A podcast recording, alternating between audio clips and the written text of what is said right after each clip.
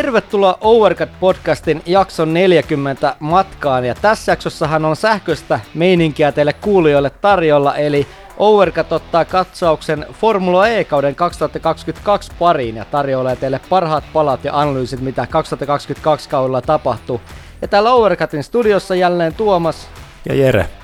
Tässä äänityshetkellä F1-sarja on ehtinyt palata ansaitulta kesälomaltaan ja siellä on jo kisa ehditty ajamaan ja uusia kuskijulkistuksia on tapahtunut, mutta se kakku on sen verran kuumaa, että sitä ei tässä jaksossa käsitellä. Sen on aika niin jättää vetäytymään vähäksi aikaa. Meillä on tässä käsittelyssä hiljattain pakettiin ajettu viimeisin Formula E-kausi, mikä on tässä ollut meillä uusimmalla kaudella meillä vähän pimennossa. Kyllä, mutta tässä me niputetaan parhaat palat, eli kauden ennakkoasetelmat, sitten kauden tapahtumat tiukalla analyysillä, höystettynä pääpiirteissään ja totta kai sitten tuttuun tapaan meidän topit ja flopit listaus tältä kaudelta. Ja vielä lopuksi otetaan sitten näkymät ensi kauteen ja miltä toi Generation 3, Gen 3 sukupolvi näyttää noissa autoissa, millaisia uudistuksia siinä tulee todennäköisesti tapahtumaan ja millaisia, mitä uudistuksia myös kuskirintamalla on jo lyöty lukko ensi kaudeksi, joten eiköhän me pidemmittä puheitta laitetaan Jere jälleen moottorit käyntiin.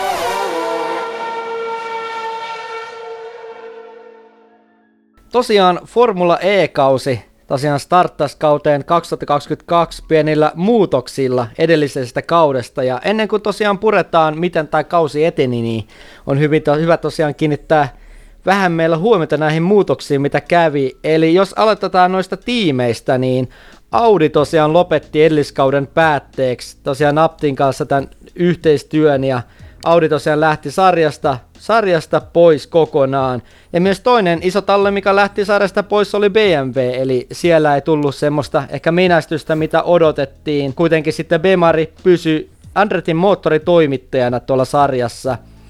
Myös Mersu ilmoitti, että tämä kausi 2022 on viimeinen kausi tuolla Formula Eelsä, eli tämmönen joutsen laulu tallille. Sitten myös muita pieniä muutoksia, eli Envision Virgin Racing ilmoitti, että talli ribrändätään Envision Racingiksi, eli siinä nyt ei isompaa muutosta. Samoin sitten Jaguarin nimi Jaguar TSC Racingiksi, mutta no isommat muutokset Jere oli tuo, että Audin ja BMWn lähtö. Ja myös se, että Mersu lähtee sarjasta, tai lähti sarjasta tämän kauden jälkeen, niin aika isoja talleja lähti pois tuolta sarjasta, vaikka nyt sitten ensi kaudeksi toi McLaren tuleekin tonne laji. Nimenomaan ehkä suurimpana omasta mielestä nimenomaan toi Audin lähtö sarjasta, koska on ollut tuossa käytännössä jollain tavalla Volkswagen Corsairin mukana tuossa sarjassa. Öö, tässä kyseisessä tallissa, mikä aikoinaan sitten muutettiin tuohon Audi-tiimiksi, että BMW niin enää niin suurena muutoksena, sillä kumminkin Andretti oli siinä tiimissä siinä ö, tiimin alkuvaiheella mukana – ja oli siinä vähän kuin poissa sitten siinä välissä, kun BMW siihen peliin tuli, mutta siihen niin saatiin sitten Andretti jatkamaan sitä tiimin, tota,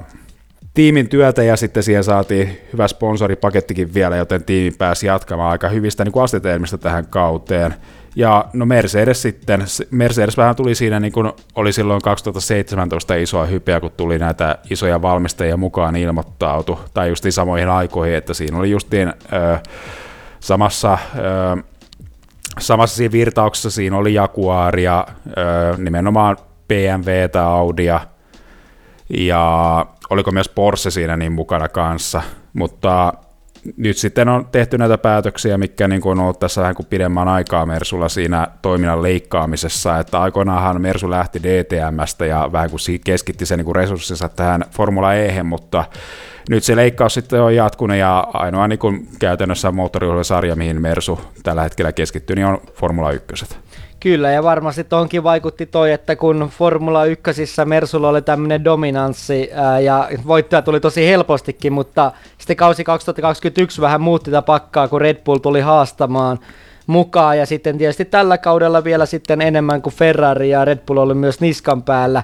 Ää, siinä mielessä ehkä ymmärrettävääkin, että sitten fokusoidut enemmän tuohon Formula ykkösiin, mutta McLarenin kannalta aika mielenkiintoista, koska tavallaan että McLaren on aikamoisissa vaikeuksissa. Nyt tulee myös Formula E-talli siihen rinnalle, niin tietysti totta kai sielläkin voidaan ottaa tiimin johtamisesta ja organisoinnista hyviä puolia myös ykkösiin, mutta on tässä myös vaarana, että vähän fokus hajoaa sitten, kun on kaksi tallia kuitenkin näin kilpailukykyisissä sarjoissa mukana. Joo, ja siis eihän tämä niinku, vielä niinku tähän jää, että sillähän on myös IndyCar-sarjassa tallit, ja no puhumattakaan sitten vielä Andretista, jolla on sitten IndyCar-sarjoissa, ja sitten nyt myös täällä niinku, ö, enemmän Eurooppaan keskittyvässä Formula Eessä niin tallit, mutta ehkä niinku Andretti on vähän tässä niinku tällainen esimerkkitapaus, miten tämä homma voi mennä oikein, ja tämä pienoinen ö, matala lasku, mikä tässä McLarenilla on tässä tällä kaudella vallinnut, niin se voi jäädä ihan hyvin niin tämän kauden mittaiseksi, että kuka tietää, mutta joo, jännityksellä odotetaan sitten, että mitä sitten esimerkiksi niin kuin seuraavalla kaudella tapahtuu. Kyllä, onko siellä jopa Daniel Ricardo, joka löytää itsensä Formula Estä. No, ei ole mahdoton skenaario, mutta en ehkä kuitenkaan ihan usko. Mutta kun puhuttiin Ricardosta, niin mennään näihin kuskimuutoksiin seuraavaksi. Eli näitähän oli muutamia, eli Oliver Rowland vaihto Nissanilta Mahintralle, Max Günther sitten puolestaan Andretilta, eli BMWltä Nissanille, sitten Lucas Di Grassi, joka pitkään edusti Audia, niin vaihtoi myös Venturi Racingille Norman Naton tilalle, joka sitten siirtyi sarjasta pois ja Edo Mortaran tallikaveriksi. Myös Rene Rast, niin tosiaan tuolta Formula Estä ikävä kyllä joutui lopettamaan, koska Audi ei jatkanut ja siirtyi DTM-sarjaan, mikä oli tietysti omasta mielestäni vähän sääli. Toinen, mikä vähän yllätti, oli toi Alex Lin, joka ei saanut ajopaikkaa, vaan siirtyi tuonne IMSA Sport Car Championshipiin Formula E sijaan. Niin tämä Rene Rastin ja Alex Linin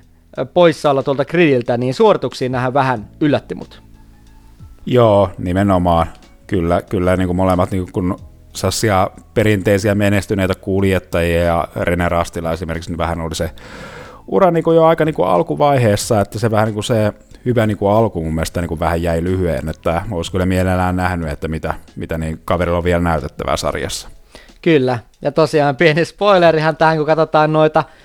kuskeja, jotka ensi kaudella palaa, niin Rene Rasthan palaa McLarenin rattiin, eli tämmöinen vähän uusi, uusi chanssi, mahdollisuus sarjassa mutta mennään siihen sitten vielä loppujaksossa tarkemmin. Ja äh, Formula 1 tuttu kaveri, Formula Shan paljon Formula 1 tuttuja naamoja, niin kuin Sanerik Vernia, Sebastian Buemi ja Antra Lotterer, Lukas Di Grassi muun muassa, niin äh, toi Antonio Giovinazzi tosiaan ei löytynyt ajopaikkaa, niin päättyi Formula E Dragon Penske rattiin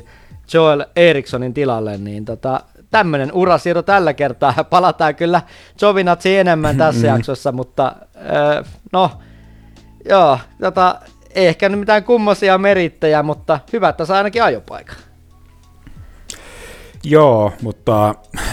ei sitten niinku paremmasta paikasta, että se oli, tämä vähän ehkä niinku vaikuttaa siihen, että Formula 1 ja Formula E on vähän tällaiset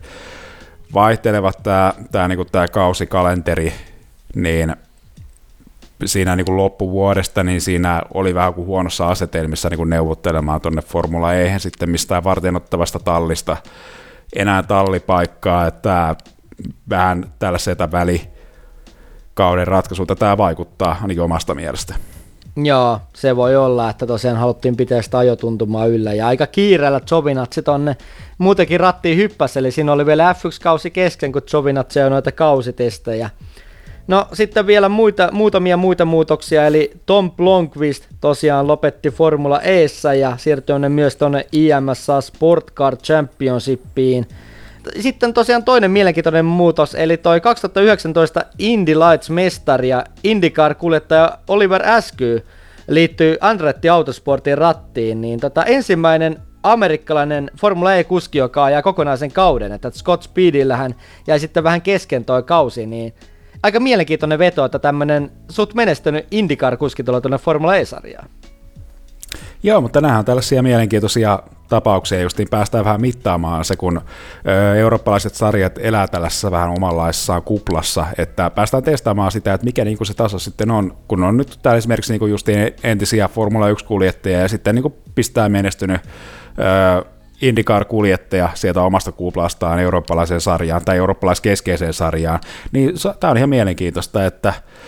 Että näin se mun mielestä kuuluukin mennä. Kyllä, ja on tosiaan mielenkiintoista nähdä myös eri mantereita kuskia ja äh, ihan, kuitenkin ihan ok suorittamista, tietysti jäi aika paljon tallikaverinsa Jake Dennisin varjoon, mutta kuitenkin välillä semmosia pieniä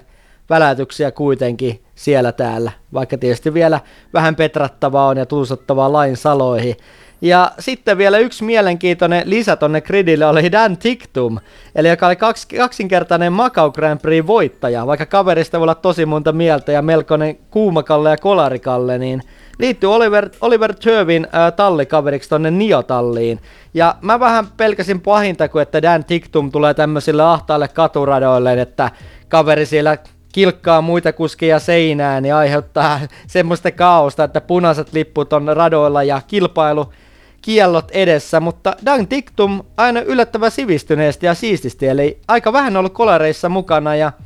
jopa aikajoissa niinkin välillä silloin tällä jopa vähän sävä, väläyttänyt, ei nyt säväyttänyt, mutta silloin tällä väläyttänyt, eli Dan Tiktum on ollut ihan piristävä jopa tuolla äh, odotuksiin nähen tuolla gridillä, eli Eli tota, odotettiin paljon pahempaa, että ehkä kaveri nyt kuitenkin vähän kuin ikä on tullut vähän ehkä tasapainottunut toi luonne, ainakin ne pahimmat kulmat. Niin, sitä vähän näyttäisi, että myönnettävää on, että tuolla kalustolla, oikeastaan nyt kaksi niin kuin alinta tallia, justiin Nio ja sitten Dragon, niin on sellainen kalusto, että siellä ei kauheasti, ainakaan joka kilpailussa pysty pisteestä taistelemaan. Ja toi mitä sanoit noista uhkakuvista, niin kyllä mäkin näen no ihan todelliseksi kaverilla sentään on junnuluokista, niin hmm. ajo kieltoakin parin vuoden ajalta aikoinaan, kun ajoi tahalteen kaveriansa päiten ihan niin kuin tarkoituksenmukaisesti siinä safety caria rikkoen ja, ja ongelmia, mukana. Niin, tappelussakin on ollut radalla ja sen ulkopuolella sitten näissä pikku, pikkuformulasarjoissa, jotka niin kuin aikoinaan osittain johti sitten siihen potkuun tuosta Red Bull-organisaatiosta, mutta kaveri tiedetään kumminkin niin kuin luontaisesti lahjakkaaksi, mutta tämä mentaliteetti, että, että siellä, mitä nyt Mika Salo sanoi, että sieltä täytyy olla vähintään viisi psykologiaa siinä ja terapeuttia siinä, siinä kaverin mukana, että se kaveri pysyy ruodussa, niin nyt on ainakin, ainakin niin tavalla tai toisella otettu, otettu niin kuin, lyödetty sellainen oikeanlainen lääkitys kaverin tasapainoon. Kyllä, joo tosiaan nyt ei ainakaan ole tullut semmoisia pahempia tappeluita, en sä tiedä mitä on käynyt sitten käynyt tota kisojen jatkoilla, mutta tota, ainakin radoilla on ollut ihan siististi ja ihan positiivinen yllätys siinä mielessä. Mutta mennään tosiaan tuohon kauden käsittelyyn seuraavaksi, eli 16 kisaahan ajettiin tuolla Formula E-kautena tosiaan tänä vuonna ja lähettiin Diriahista Saudi-Arabiasta ja kausi päätettiin sitten Etelä-Koreaan. Täällähän on useampi tämmöinen kahden kisan tuplakisa viikon loppu, eli näitä oli peräti viisi kappaletta tuossa kauden aikana. Mutta mennään tuohon kauden kulku yleistasolla, niin aloitetaan näistä säännöistä, niin isoin muutos oli tuon aikajosysteemin muutos. Eli tässä uudessa aikajosysteemissä ensin kuskit jaettiin kahteen erilliseen ryhmään, joka perusti, perustui kuskien sijoitukseen tuolla maailmanmestaruustaulukossa. Tämä jaettiin kuskit sillä lailla, että kuskit, joilla oli äh, tosiaan parillinen numero, niin ajo omassa ryhmässään, ja sitten toiset kuskit, joiden numero ei ollut parillinen, ajoi sitten taas toisessa, ja nämä kuskit ajoi sitten toisiaan vastaan 10 minuutin tai tämmöisessä 12 minuutin sessiossa, ja sitten näistä taas nopeimmat neljä pääsi sitten jatkoon tämmöiseen pudotuspeliin. Eli tässä pudotuspelissä sitten kuljettajat äh, kohtas toisensa tällaisessa head to head, eli tämmöisessä äh, rinnakkaistaistelussa, ja kuskeista se, jolla näistä kahdesta oli nopeampi aika sitten pääsi jatkoon. Eli tässä oli tosiaan tämmöinen välifinaali, semifinaali ja lopuksi finaali, jossa kaksi nopeinta kuskia ja toisiaan vastaan, jolloin sitten ratkaistiin toi paalupaikka. Eli toi oli ihan mielenkiintoinen äh, systeemi. Eli ensimmäistä sijasta neljänteen ratkaistiin tämmöisellä loppu semifinaalilla ja finaalilla tämän jälkeen sitten viidestä kahdeksanteen kuskiin taas noin nopeimmat ajat ratkas. Tämä systeemi on vähän hankala just selittää, tämä meillekin oli vähän monimutkainen, että tästä saa parhaan käsityksen mm. seuraamalla tätä Formula E aikaa jo, mutta toi pudotuspelijärjestelmä oli musta yllättävän mielenkiintoinen ja toi vähän sellaista matsielementtiä. Noissa kisoissahan alustettiin myös, että kuskit kerto vähän niin kuin odotuksiaan vuorollaan tästä tässä kaksintaistossa, että mitä odottaa tuolta aikajolta ja mitkä on omia vahvuuksia. Eli haettiin vähän tämmöistä turnaustunnelmaa. Joo, siis tämä on ihan niin kuin mielenkiintoinen nimenomaan Menäsessä lohkoissa. Ehkä niin kuin vähän enemmän toivoisin, että se olisi vähän napakampi siellä, että siellä niin kuin, ö, ensimmäinen lohko saa sen ö, kisan päätökseen, niin siinä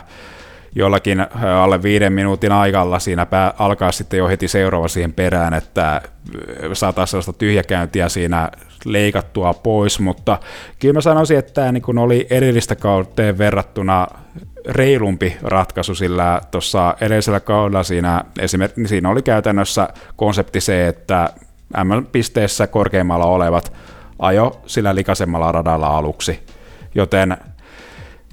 se oli väkisinkin, että siellä niin kuin kärkipääautot lähti sieltä vähän perältä nousemaan, mikä niin kuin ehkä toi oman mausteensa, mutta olisi hieman niin kuin tällainen epäreilu ehkä ratkaisu. Mutta positiivinen juttu siinä konseptissa oli, että siellä pääsi sitten näitä peräpään talleja niin yllättämään useammin kuin mitä tällä kaudella esimerkiksi. Joo, tuostahan viime kauden systeemistä tuli aika paljon kiistelyä, että muun muassa Verni ja Di Grassi oli tosi tyytymättömiä tähän systeemiin, tuohon kun siinä oli tämmöistä vähän niin kuin arpapeli elementtiä edelliskaudella, mutta tällä kaudella tosiaan musta toi tuommoinen dual kaksintaisto matsi, kuske, toinen, kuski toinen toistaan vastaan ja nopeamman ajan tauluun lyönyt voitti tosiaan ton ja turnauksen ja pääsi seuraavalle sitten, seuraavaan lohkoon, niin musta tämä oli aika mielenkiintoinen ja tässä oli sopivasti jännitystä mukana ja tämä on myös hyvin toteutettu tuossa laissa, eli usein käytetty tämmöistä split screen kameraa, eli molempien kuskien kamerakulmasta näytetään samaan aikaan, miten tuo kierros menee. Ja tosiaan aika tiukkoja taistoja, koska Formula Eissa tämä laji on hyvin tasainen, niin mun mielestä itse tykkäsin tästä uudistusta, koska, uudistuksesta, koska tämä myös erottuu aika hyvin muista autourheilulajista. Kyllä, tämä oli vähän tavallaan muisto sieltä 2000-luvun alun näistä yksittäisistä kierroksista, paitsi että justiin, että siinä laskettiin peräjälkeen, että tämä oli vähän enemmän tällainen niin kuin ralliratkaisu siinä, että siinä niin kuin katsottiin niitä väliaikoja koko ajan, kun siellä sitten autot ajoista stinttiä, ja siellä niin kuin näki ja tiesi sitten selostajat, että kun siellä kaveri oli tehnyt jossain mutkassa virheen, että miten se tulee sitten vaikuttamaan niihin aikaeroihin siinä. Ja en tiedä, miten tämä kommunikointi sitten tiimin kanssa kuskille, kuka ö, hektistä tämä tässä näin on, mutta, mutta erittäin niin kuin värikkäitä kamppailuja nähtiin tällä kaudella. Kyllä, hyvä ratkaisu mun mielestä ainakin jatkoa. Öö, mennään tuohon kauden käsittelyyn, nyt kun ollaan saatu tämä isoin muutos, eli aikaa jo purettua. Niin kausihan lähti käyntiin tuolla Saudi-Arabiassa tuplakisalla. Öö, mehän Jere ollaan tästä Saudi-Arabiasta kyllä sanottu meidän mielipide, ja mun mielestä se, että lähdetään Saudi-Arabiasta Formula E-kausi ison PRn avulla öö, startataan tai lähdetään kausi käyntiin sieltä, niin tota, ei kyllä millään tavalla tuen näitä sarjan tasa-arvon ja ympäristöystävällisyyden äh, imagoja tai imagoa, mitä halutaan tällä sarjalla viestittää, niin tota, musta aivan älytön starttipaikka kaudelle. Joo, samaa mieltä ja kun tässä näitä tapauksia oli, esimerkiksi nyt edellisellä kaudella ja sitten tällä kaudella Formula 1, niin se on on jo niin kuin selvää, että siellä ei pystytä takaamaan turvallisia olosuhteitakaan. Ja sitten kun nämä PR-arvot, että PR-arvot sitten tässä näin, kun puhutaan vihreästä ja vihreästä energiasta ja sen korostamista ja tasa-arvosta, kun se sitten on taas käytännössä verirahoilla rakennettu ympäristöä kuormittaen, niin ei tätä, tätä niin, tämä on tämä nykyinen trendi, että mikä niin kuin monessakin urheilulajissa valitettavasti niin kuin vallitsee. Jep, ja kyllähän tuolla varmasti löytyisi tota etelämästäkin fiksumpia kohteita aloittaa toi kausi, mutta ikävä kyllä nämä nykypäivänä aika pitkälti tonne aavikoille keskittyy. Mutta joka tapauksessa paalulle ekassa kisassa Stoffel van Dorne ja voittointa kisassa sitten Nick de Vries, eli viime vuoden mestari, ja Stoffel sitten maalissa toinen heti perässä, eli Mersulle kaksoisvoitto ja Jake Dennis kolmas, niin toi kauden alku näyttää aika pelottavasti siltä, että Mersu tulee hallitsemaan ylivoimaisesti ja mennään jälleen De Vriesin komennossa, mutta ei sitä ihan mennytkään kausi ihan noin kuin pelättiin tuossa kauden alussa. Niin, siis mestaruustaistelut on harvemmin ollut Formula tällaisia yhden tallin tai kuskin kauppoja, että aika yllättävän monessa niin kuin, kaudessa ollaan menty sinne ihan viimeiselle kisaviikonlopulle, jossa se mestaruus on ratkennut, mutta kun me tiedetään se niin näyttö, mikä niin Mersu on pystynyt tekemään tuolla Formula 1, niin tietää, että siellä on sellaisia oikeanlaisia avainpelaajia näissä tiimeissä, jotka pystyy lanseeraamaan sellaisen konseptin, millä niitä mestaruuksia voitetaan, niin kyllähän tämä niin pelottavia uhkakuvia antoja. Mersu on sellainen organisaatio, mikä niin pystyy oikeasti niin sitoutumaan näihin projekteihinsa, vaikka nyt on niin lähdössä, mutta niin kuin tässä oli antamassa piikkiä PMVlle, mutta kyllä tässä niin Mersu antoi sellaiset, sellaiset merkit, että, että mitenkään jäädytelle tästä sarjasta ei olla lähdössä.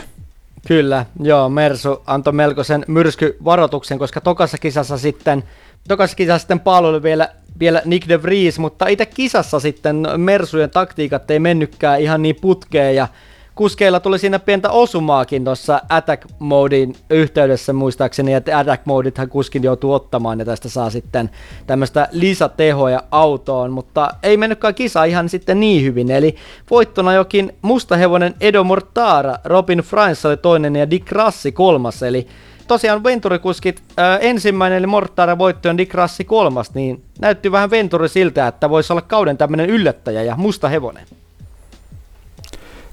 Joo, Smortarahan me ollaan aikaisemmilla, aikaisemmissa jaksoissa edellisellä kaudella kehuttukin, että erittäin tällainen aggressiivinen kuljettaja ja Venturitallista yleisesti vähän silloin puhuttiin, että kuinka hyvä se talli voi olla suhteessa emotalliin, että onko se sille emotallille hyväksi sitten, jos siellä junioritalli pääsee päihittämään sitten tätä johtavaa tallia. Että jos nyt vaikka niin kuin Formula 1, niin mietitään vaikka no vaikka nyt 2008, mutta myös 2015, kun Torrasso pääsi silloin haastamaan ajoittain tota Red Bullia, niin silloinhan siellä oli aika monen tällainen panikkitila käynnissä, niin vähän tästä samanlaista niin kuin kysymysmerkkiä tämä Venturi on tässä Formula Eessä esittänyt. Joo, välillä mä miettinyt, että mitäköhän massan mielessä on, koska massallahan tietysti nyt oli, muistaakseni viime kaudesta vielä, ei tästä, ei enää tästä kaudesta, mutta viime kaudesta sopimus, niin massahan jätti ton tallin, kun oli vähän motivaatio-ongelmia ja tota, sitten lähti sieltä Formula E-sarjasta menemään ja seuraavalla kaudella sitten Venturille oltiin jo palkintokorokkeella ja taisteltiin voitosta, niin tota, lähtiköhän kaveri ihan oikeaan aikaa. Tietysti jos tota, motivaatio on loppunut ja ei ole kiinnostusta, niin ehkä sitten se autokaan siinä ei niin auta, mutta Massa on nyt ilmeisesti ajanut koppiautokisaa tuolla Brasiliassa. Joo, ja kyllähän tämä sarja on mennyt sellaiseen ammattimaisempaan suuntaan, että ehkä tämä ei ole enää sellainen jäähdyttelysarja, vaan, vaan enemmän sitten tällainen niin kuin nuorten ja nälkäisten kavereiden uusi ponnahduslauta. Kyllä, joo, tosi motivoituneita ja kokeneita, tosi vahvoja kuljettajia, että ei tosiaan ole semmoinen harrastelusarja niin kuin sanoit. Mutta mennään sitten Meksikoon, jossa saatiin kauden kolmas kisa ja siellä voittajaksi ää, tiukan taiston jälkeen Pascal Veeraan, joka otti viimeisen avausvoittonsa. Pari kertaa Veeraan on ollut lähellä, muun muassa Dick Rassi vastaan taistellessaan just itse asiassa tuolla Meksikossa aikaisemmin, mutta nyt Verlan sai palsamia haavoille ja otti ton avausvoiton urallaan ja myös Andre Lotterer toinen, eli ensimmäinen kaksoisvoitto Porschelle, eli tosi hieno suoritus, Verne sitten perässä kolmas. Siinähän oli vähän tallimääräyksen makua myös tuossa kisassa, eli Andre Lotterer vähän tuli rinnalle näyttäytymään, että nyt olisi vanhan mestarin aika, tai no eihän kaveri mestari varsinaisesti ole, mutta vanhan, vanhan äh, kehäketun aika ottaa toi äh, ensimmäinen uran voitto, joka myös ollut Lottererilla, Lottererilla vielä useamman kerran tosi lähellä, mutta syystä toisesta sitä ei ole tullut, mutta talli sitten määrässä, että pojat ajaa kiltisti maalin sijoilla 1 ja 2, niin tämä Andren voitto ja jälleen kerran haaveeksi, mutta Porselle tosiaan on meritti salkkuun, eli antoi ehkä vähän lupauksia enemmän tuosta kaudesta, että mitä tämä kausi pitäisi tullessaan, mutta ei sitten ollutkaan niin ruusulla tanssimista tuo loppukausi. Ei se ihan tälläkään kaudella jo ollut, että tässä kilpailussa niin olisin ehkä toivonut justiin Lotteria voittoon, että vaikka niin kuin ei ihan se niin kuin suosikkikuljettaja on, mutta mä miellän justiin tällaiseen niin kokeneeseen kartiin tässä sarjassa, kuten joku äh, Dick tai Birdit, ja Lotterilla on ollut monta kertaa se osakilpailuvoitto lähellä, mutta se on sitten tullut sitten vähän tällaisilla epäonnekkaiden sattumusten kautta sitten se jo keskeytys tai se, niin kuin se, sitten se voiton lipeäminen, kun Lottero on aika niin kuin ollut paljon niin kuin läsnä siinä tässä niin kuin oikeastaan niin kuin sen ajan, miten me ollaan moottoriurheilua seurattu Formula 1 esimerkiksi, että Lotte on kumminkin vaikuttamassa jo ammosina aikoina siellä Jaguari F1-projektissa ollut siellä testikuljettajana ja tässä ajan saatossa sitten luonut uraa sitten näissä kestävyysajoissa ja sitten aika lailla niin heti liityttyään tuohon Formula E-sarjaan, niin on kyllä ollut niin kuin sarjan vahvimpia kuljettajia, vaikka nyt tämä edellinen kausi oli aivan umpisurkea, mutta yleisesti tämä kausi on ollut parempaa suorittamista. Niin, tavallaan se on vähän sääli, että toi Lottererilla jäi toi voitto tuolla kaudella saavuttamatta jälleen, koska tavallaan tuntuu, että Lotterer ehkä pikkasen kypsy tänä vuonna. Siitä, että koska varsinkin viime kaudella, niin kuin me ollaan jaksoissa käyty läpi, niin tuli paljon semmoisia aika alokasmaisia, vähän typeriäkin syöksyjä toiseen kuljettajia päin, ja rikko siinä sitten toisen kuljettajan autonsa ja omansa. Ja tuli lähtöruuturangaistuksia. Mun mielestä Lottererin ura muutenkin on vähän, aina itse liittänyt vähän tällaisen liian aggressiivisuuden, joka sitten on tuonut näitä kolareita ja rangaistuksia, mutta ehkä tänä vuonna nähtiin viimein tämmönen kypsempi Lotterer, no kaverilla on jo se, kaveri on jo nelikymppinen, että ehkä sitä kypsyyttä pitäisi olla tuossa ajamisessa, mutta nyt oli vähän semmoinen, semmoinen parempi tasapaino tuossa tekemisessä. Joo, kyllä. Mutta sitten mentiin Roomaan seuraavaksi, jossa saatiin tuplakisa ja kauden tosiaan neljäs kisa, tämä ensimmäinen Roomassa ja Van Dorn oli paalulla, mutta Mitch Evans sitten pääsi uuteen vauhtiin ja näytti tämän, nämä ohittajan taitonsa ja otti voiton ruudusta yhdeksän perässään sitä Frains ja Van Dorne kolmantena. Ja tosiaan kun oltiin tällä taianomaisessa Roomassa, niin Evansilla oli ihan uusi vaide päällä ja sitten tässä toisessa kisassa myös voittoon ruudusta neljä. Vernia Frain sitten tuli täydensi ton palkintokorokkeen, mutta Evans löi tuossa Roomassa itsensä mukaan mestaruustaistoon näillä tuplavoitoilla, mikä on Formula Eissa tosi hieno suoritus, niin selkeästi tämä roomalainen pizza on antanut Evansille sitten voimaa näihin kilpailuihin.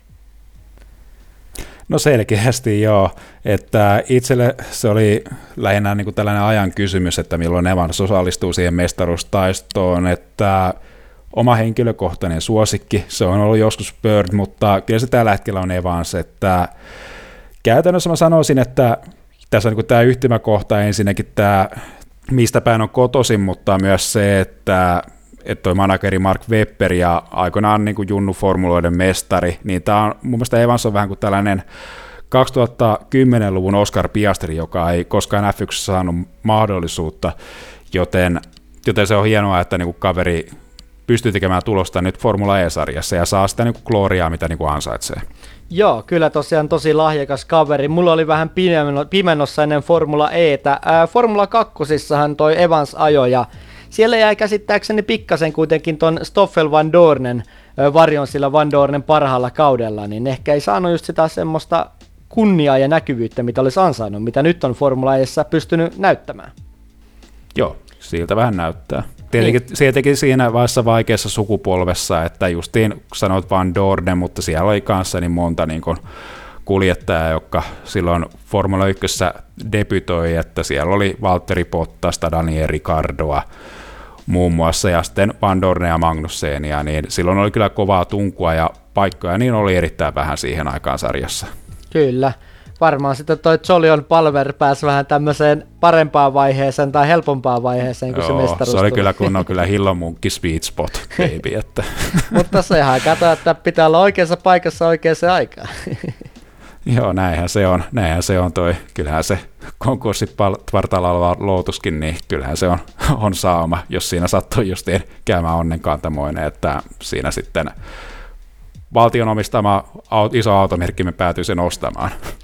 Mutta kun puhuttiin tuossa paikoista, niin seuraavaksi mentiin paikkaan, joka on ainakin tunnettu tästä äh, Gloriasta ja säkenöimistä timanteista ja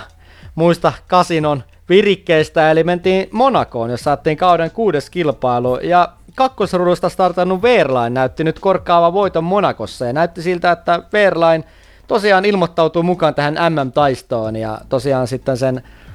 Meksikon voiton jälkeen on sitten jälleen hyvässä iskussa, mutta sitten Verlainilla koneet hajos autosta ja joutui jättämään leikin kesken, mikä sitten vähän lässäytti ikävä kyllä tämän kilpailun jännityksen, eli aika helppoon voittona jo Stoffel van Dorne ykköseksi, ja Evans jälleen tosi hyvin ja oli toinen, ja myös Verne hyvällä suorittamisella kolmas, niin tämä oli tämmöinen käännekohta jotenkin tässä kaudessa Verlainin ja Porsche mestaruushaaveille, että jotenkin oudolla tavalla tämän jälkeen myös Porsche kuljettajien ja tallin yleinen suorittaminen, niin sitten vähän äh, heikkeni tuolla kaudella.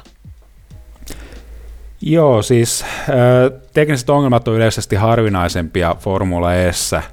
kuin esimerkiksi ykkösistä, mutta aika niin kuin tällaiseen pahaan paikkaan tuli, varsinkin kun kilpailussa pääsi nämä justiin pahimmat kilpailijat napsimaan sitten sen jättipotin. Ja niin kuin, tällainen erittäin niin kuin, tässä niin kuin, varsin lyhyessä sarjassa, niin aika tällainen niin kuin raskauttava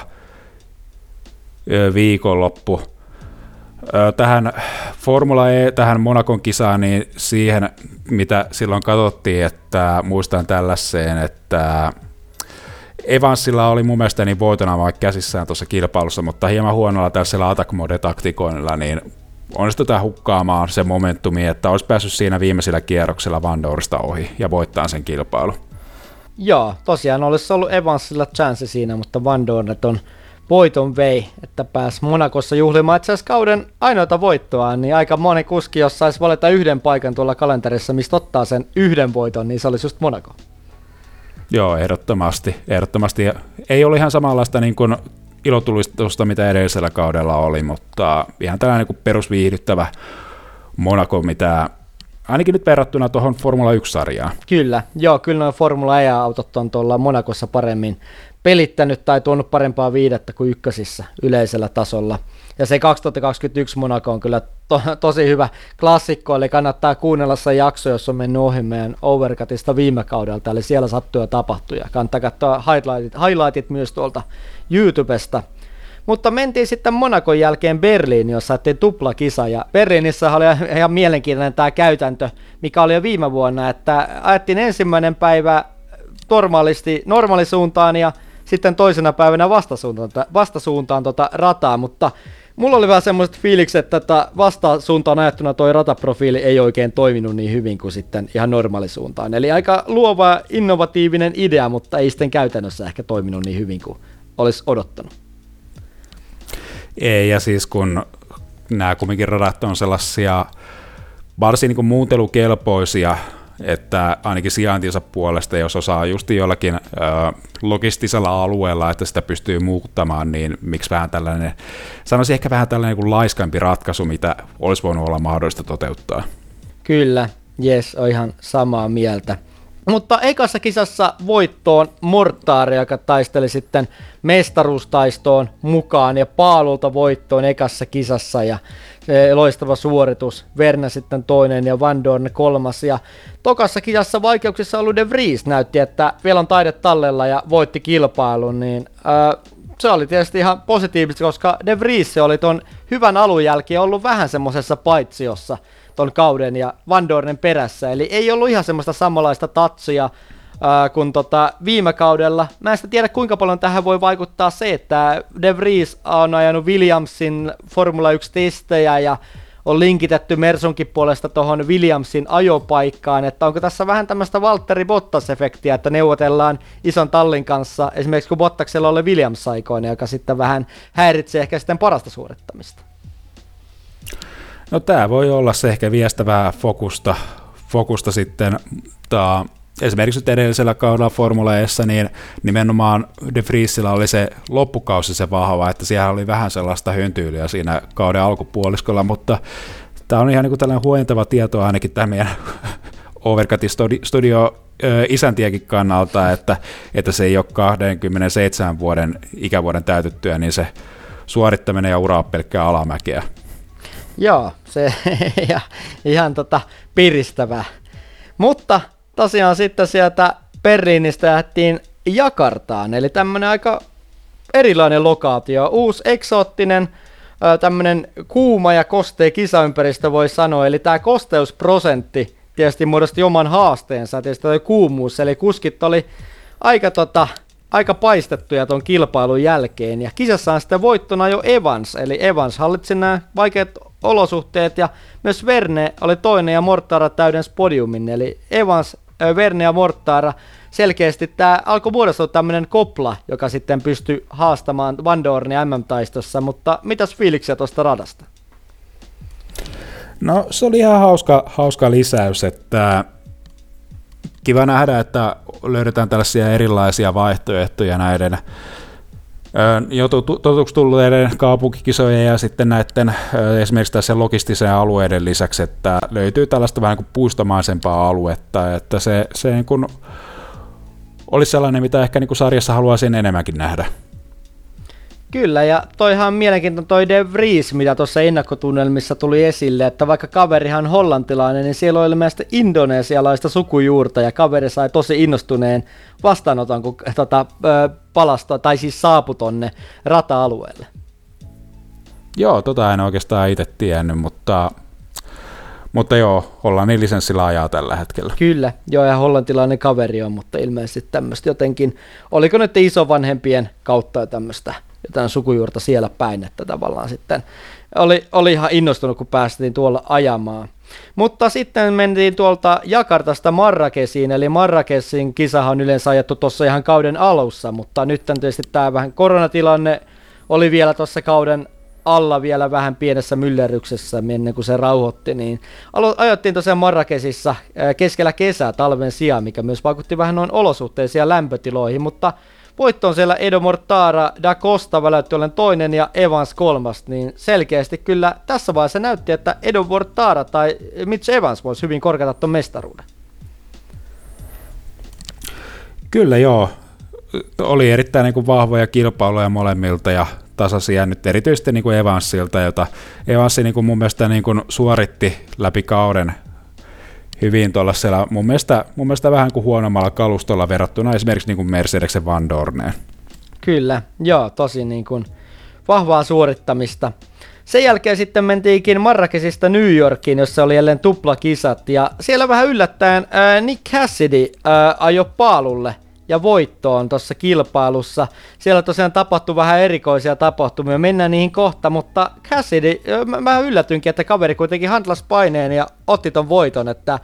ja lahjakas kaveri musta, mutta mä oon aina pitänyt Cassidyä vähän ehkä pehmeänä persoonana, ehkä myös vähän semmonen, vähän pikkasen ehkä harmaa persoona ja ohitustilanteessa ei ehkä ihan sellaista aggressiota mitä toivois, mutta ehkä vähän samaa tavallaan kuin tuossa aggressiossa, vähän samaa kuin Norriksessa, jos tulee nopeampi kaveri. Tässä voisi sanoa, että on britti, mutta tota, Cassidyhan on uusseelantilainen, että tota, ei tosiaan, mm. että niin kuin ei, ei, ei päästä varmaan Hamiltonia samalla tavalla ohi, mutta pientä pehmeyttä Cassidyllä musta, mutta siellä on semmoista talenttia kuitenkin taustalla, jonka nyt taas osoitti.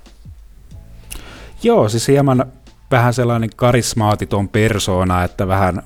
haastattelussa tulee sellaista vaivaannuttavaa läppää, vähän tällaista kringia-arvoa ehkä enemmän, mutta niin kuin ajotaidollisesti niin kuin vahva kuljettaja, että muistetaan vaikka yhteisiä ajoita Birdin kanssa tuolla Virginillä, että pystyy, pystyy niin kuin päihittämään sen kokeneen tallikaverinsa tai haastamaan ihan tosissaan ja oli vähän kuin osa syynä siinä, että minkä takia Bört vähän niin kuin ajautui sitten vaihtamaan tallia sitten tonne eh, Jaguarille aikoinaan. Kyllä, joo, tosiaan ihan siellä vahvaakin suorittamista taustalla, mutta kisassa musta tuli ehkä erikoinen ja ehkä kauden kiistanalaisin hetki. Näissä on ollut formuleissa välillä vähän tämmöisiä keskustelua herättäviä hetkiä, niin kuin viime kaudellakin oli esimerkiksi tuon turvauton kanssa, mutta äh, tota, kisassa tosiaan oli erikoinen tilanne, kun alkoi sataa sitten kisan loppupuolella yhtäkkiä ja tuli tämä full course yellow, eli koko radan kattava keltainen lippu, jolla pitää hidastaa radalle. Ja siinä tilanteessa noin kärkikuskit ajo seinään, eli muodossa tämmöinen tosi kallis parkkipaikka, kun sieltä seinästä löytyi sitten toisensa perään Nick Hassidy ja Dick Rassia, myös MM taistossa kiinni oleva Stoffel Van Dorne, myös Mortara eli siinä seinäisen tilanteessa, mutta pääsi jatkamaan. Eli tämän tilanteen jälkeen Frans siirtyi johtoon, Mortara oli toinen ja kisa keskeytettiin punaisilla lipuilla. Ja tämä sadetta edeltänyt järjestys palautettiin ja sen lisäksi Mortaralla annettiin rangaistus tästä full course yellow tilanteesta, eli oli aina sateella ylinopeutta, vaikka kaveri tosiaan autokin lähti sitten lapasesta ja jo seinään, eli siinäkin oli vähän rangaistusta mukana, ja toi keltainen lippuhan tuli tosi yhtäkkiä, en tiedä miten tämä oli, mitä tämä tilanne, niin mulla jäi vähän tästä semmonen nihkeä maku, koska jos olisi katsottu toi kierros loppuun, niin tämä olisi vaikuttanut ihan eri tavalla MM-taistoon. Ja mun mielestä tämä on mun mielipide, niin kisavoittajan tulisi hallita noin muuttuvat olosuhteet. Jos sää muuttuu ja vedetään mutkat pitkäksi, niin tota, kyllähän siellä Robin Frains handlaston tilanteen, Mortara kuitenkin osumasta huolimatta pääsi toiseksi siinä tilanteessa, niin ää, tässä tuli semmoinen olo, että näitä kuskeja rangaistiin, jotka on jäänyt ulos ja jo virheettömästi, ja Handlastan sään tota, muuttumisen, niin näitä kuljettajia musta rangaistettiin tarpeetta, eli ei ollut ihan oikeudenmukainen tuo tilanne, mun mielestä. Joo, siis viihteen kannalta toi oli surkea ratkaisu. En tiedä, onko tämä tällainen käytännön ö, käytäntö tuossa kisan keskeytyessä, että siinä tehdään tällainen sitten pieni, pieni tällainen resetointi sitten siinä kierroksella tapahtuneessa, mutta mitä nimenomaan sanottu tilanteisiin reagointi, että voiko tässä sitten olla sitten joku tällainen, voi, voiko se nopea tempoisuus vai fasiliteettien puute olla se, että kuskia ei joko ehditty sitten informoida siitä, tai voi olla sitten ihan kuin karkea ajovirhe sitten myös kuljettajilta, että ei reagoitu tuohon tilanteeseen sillä vaaditulla tavalla, mutta kyllähän se tietenkin niin kuin vähän niin kuin sitä, sitä huuhtoo pois sitä niin kuin kisatapahtumia, että jos siinä niin kisassa tapahtuu asioita ja sitten ne päätetään sitten jälkikäteen resetoida ja töitä, niin äh, se vähän niin kuin syö sitä niin kuin sellaista tiettyä tarkoituksenmukaisuutta siinä kilpailutapahtumissa. Niin, ja vähän toi myös uskottavuuskysymys, koska tossahan oli muistaakseni kellossa vielä kahdeksan minuuttia aikaa, eli Formula Essahan tämä 45 minuuttia plus yksi kierros, eli sen kahdeksan minuutin jälkeen olisi ollut vielä kierros, ja en tiedä, että olisiko vielä mm. safety aikaa tuohon päälle, tullut lisänä, että safety carin ajassahan tälle kaudelle tulee tämä muutos, että sitten jos se safety car tulee ennen kuin on, oliko se nyt viisi minuuttia jäljellä kellossa, niin sitten tulee tämmöinen lisäaika, joka lisätään sitten tuohon kokonaispottiin siitä ajasta, mikä käytetään safety carin perässä. Niin tuossa olisi ollut vielä kahdeksan minuuttia jäljellä kellossa, oltaisiin otettu, että sade taukoo, sade loppuu, ja sitten jatkettu ajamista, koska muistaakseni, jos muistan oikein, niin tuo sade alkoi vähän myös taukoamaan tuossa kisan loppupuolella, niin toi tuntuu ihan älyttömältä, koska muistetaan Formula 1, esimerkiksi Bakun kisoja, jossa on jatkettu kisa, vaikka olisi kaksi kierrosta jäljellä, niin toi kahdeksan minuuttia plus yksi kierros, niin sehän on aika iso prosentti tuosta 45 minuutista, kun katsot on sinne ralle saapunut odottamaan, ja onhan tämä katsoakin kohtaan aika röyhkeitä, kun katsojat siellä kaatosateessa sitten värjöttelee ja odottaa, että milloin kisa starttaa. Tässä on vielä kahdeksan minuuttia yksi kierros kellossa maksettu aikaa, ja ei sitten ajetakaan, ja laitetaan pillit pussiin. Joo, se vaikutti hätiköidyltä. Mä en tiedä, mikä siinä sitten on, että kun ajetaan tällaisessa kaupunkiympäristössä, niin voiko siinä olla joku tällainen tietty aika, aikataulu sitten, että mihin se kisa niin on varattu, ja toimiiko toi liikennöinnissä mitenkään sitten toi rata-alue siinä kisaviikonlopun aikana, että onko siinä siinä niin on mahdollista siinä kisaviikonlopun aikana avata jotain osioita siinä sitten muulle liikenteelle, kun se tässä puhuttiin nimenomaan tästä viikonlopun ensimmäisestä kisasta, niin voiko tässä olla jonkinlainen tällainen syy sille, että se radan se vähän niin kuin käyttöaika tai parattu käyttöaika niin oli päättymässä, joten päätyttiin tällaiseen, no katsojan kannalta, miten sanoit, niin hätiköityy ratkaisuun. Joo, eihän tuosta niin kuin myönteistä kuvaa tuosta tullut ja sitten toisekseen täytyy miettiä, että tuossa oli aika iso kuitenkin vaikutus MM-taistoon myös tuolla päätöksellä. Joo, kyllä siellä olisi ollut monta niin kuin, kirjää, niin siellä olisi päässyt ottaa isoja pisteitä. Kyllä, jep. Tosiaan se oli aika, aika erikoinen, erikoinen tilanne. Ja kilpailussa on sitten tosiaan Nick Cassidy otti sen voiton, Lukas Di Grassi toinen ja Robin Frains kolmas, eli tosiaan sitten palautettiin nuo sijoitukset, mitä oli tosiaan ennen tota punaista lippua, vähän erikoinen, erikoinen tosiaan päätös toi. Mutta ajettiin vielä toinen kisa New Yorkissa sitten, joka oli huomattavasti rauhallisempi. Siinä kisassa ajo voittoon sitten Antonio Felix da Costa, niin tämä kauden 2020 mestari meinasi jäädä aika paasti Vernen varjoon tuolla tallissa, mutta sai vähän kiivettyä kuitenkin takas äh, paras valoihin tuolta Vernen varjosta. Joo, siis Dakosta on siinä mielessä jännä kuljettaja, että vaikka ne meritit niin kertoo ihan toista, että kaveri on kumminkin sarjan entinen mestari ja pitkin niin uransa pystynyt ottaa sarjassa noita voittoja, niin on itsellä aina vähän sellainen niin kuin mauton ja epäkiinnostava kuljettaja, että vähän sellainen niin kuin melkein kuljettaja, että melkein nousi F1 aikoinaan silloin, kun Tororossolla Tororosson oli kovaa tunkua siitä Red Bull Akatemiasta ja tällä hetkellä kun melkein niin kuin yhtä, yhtä niin kuin, öö, sanoisin, vaikuttava kuin toi tallikaverinsa, mutta silti niin kuin sarjan vanha mestari ja kyllä mä niin kuin sanoisin, että sarjan silti niin kuin vahvimpia kuljettajia tällä hetkellä. Joo, mun mielestä itse Dakostan on mieltänyt kuitenkin varsin hyvänä kuljettajana. Tietysti aika tasa, tasa niin kuin Väkinen Vernen kanssa.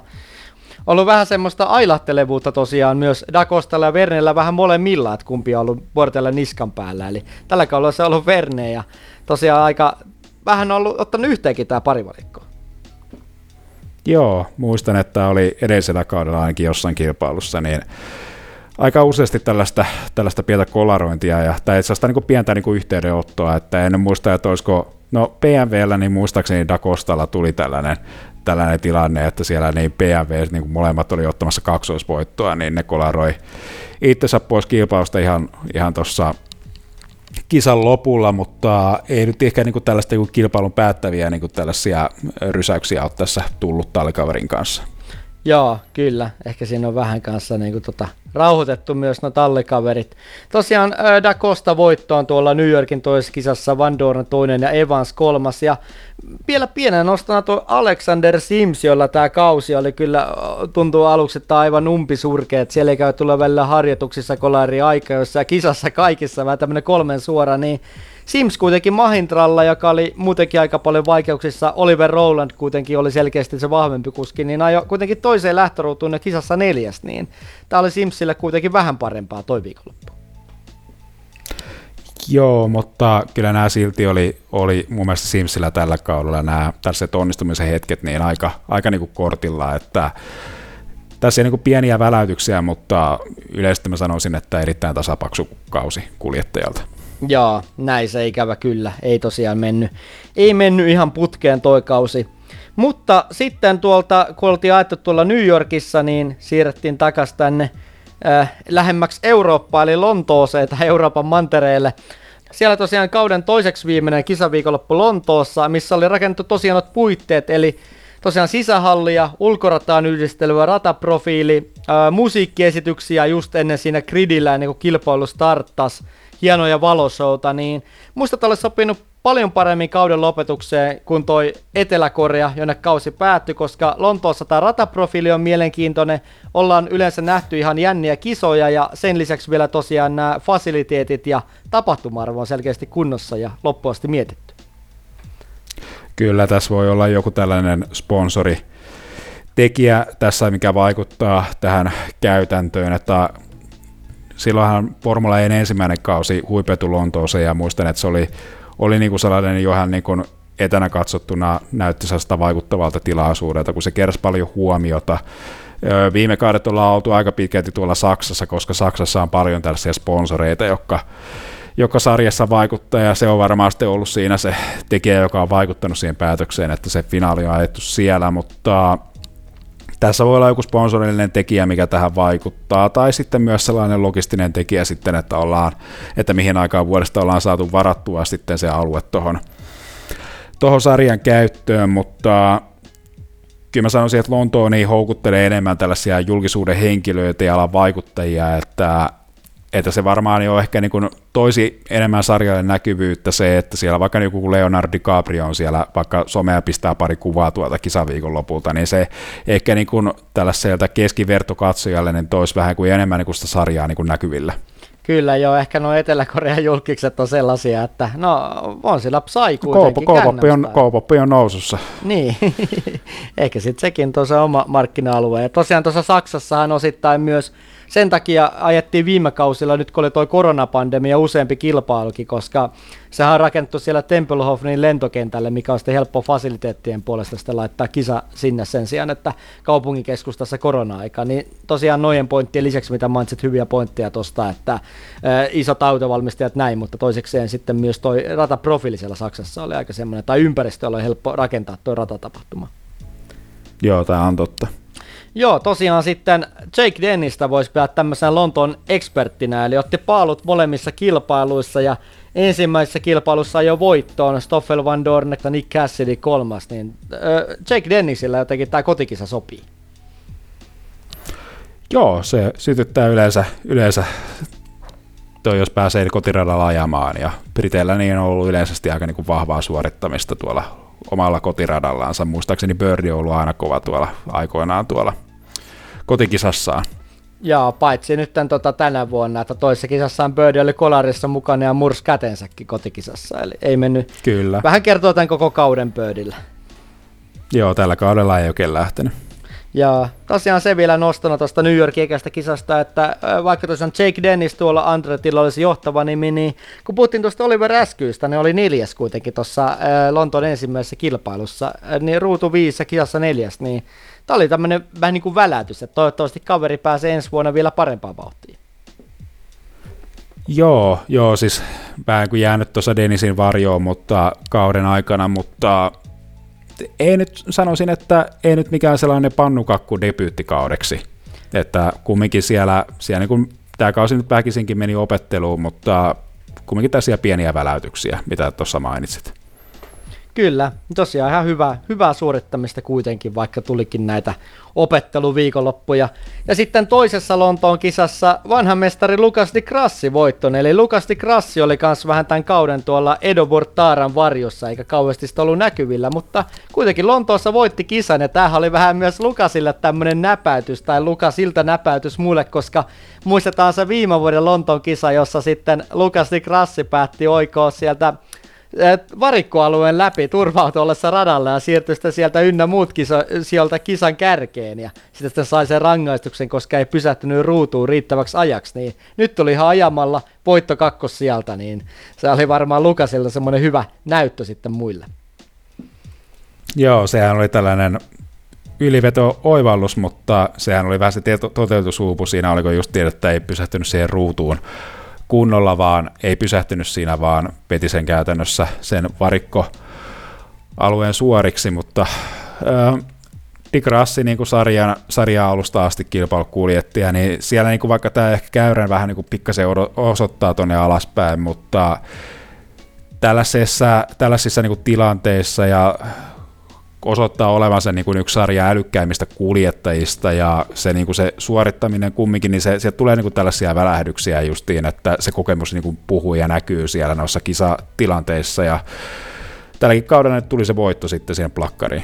Kyllä, tosi hyvä suoritus Dick Rassilta ja paluu vähän, vanhan mestarin paluu voisi sanoa. Sitten Jake Dennis toinenkin vahva kisa, eli toinen heti perään, ja Nick de Vries kolmas, ja Stoffel Van Dorne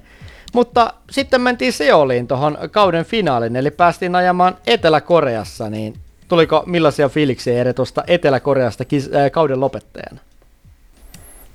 No ei nyt oikeastaan. Tämä on lähinnä kun tulee uusi kisa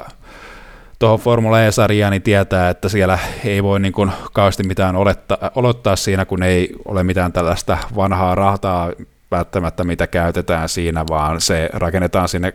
keskustaan, että tietyllä tavalla ehkä niin haluaisin, että se niin jotenkin näkyy sinne kisoihin ja enemmän sinne radan vareillekin se vähän kuin se etninen kulttuuri siinä, että, että käytännössähän siellä on ne samat sponsoriaidat siellä, että voidaanko jollakin tavalla niin tuoda vähän jotenkin esiin sitä, sitä niin kuin, että missä ajetaan, että se ei ihan niin kuin samalla tavalla näissä välity kuin mitä esimerkiksi näissä legendaarisimmissa Formula 1-kilpailuissa. Hyvä pointti tosiaan, että ehkä tota, myös Etelä-Korea oltaisiin voitu tuotu vielä vahvemmin tosiaan ympäristönä tuossa kisassa esille, mutta tietysti ihan hienot stadionalueet siellä oli ja nää, siellä oli ja urheilustadionit tosiaan, että missä myös olympiakisoja järjestettiin, niin tota ihan fasiliteetit sinänsä kunnossa. Tuossa vaiheessa kauttahan Jean-Eric Verne oli muutamien huonojen kisojen ja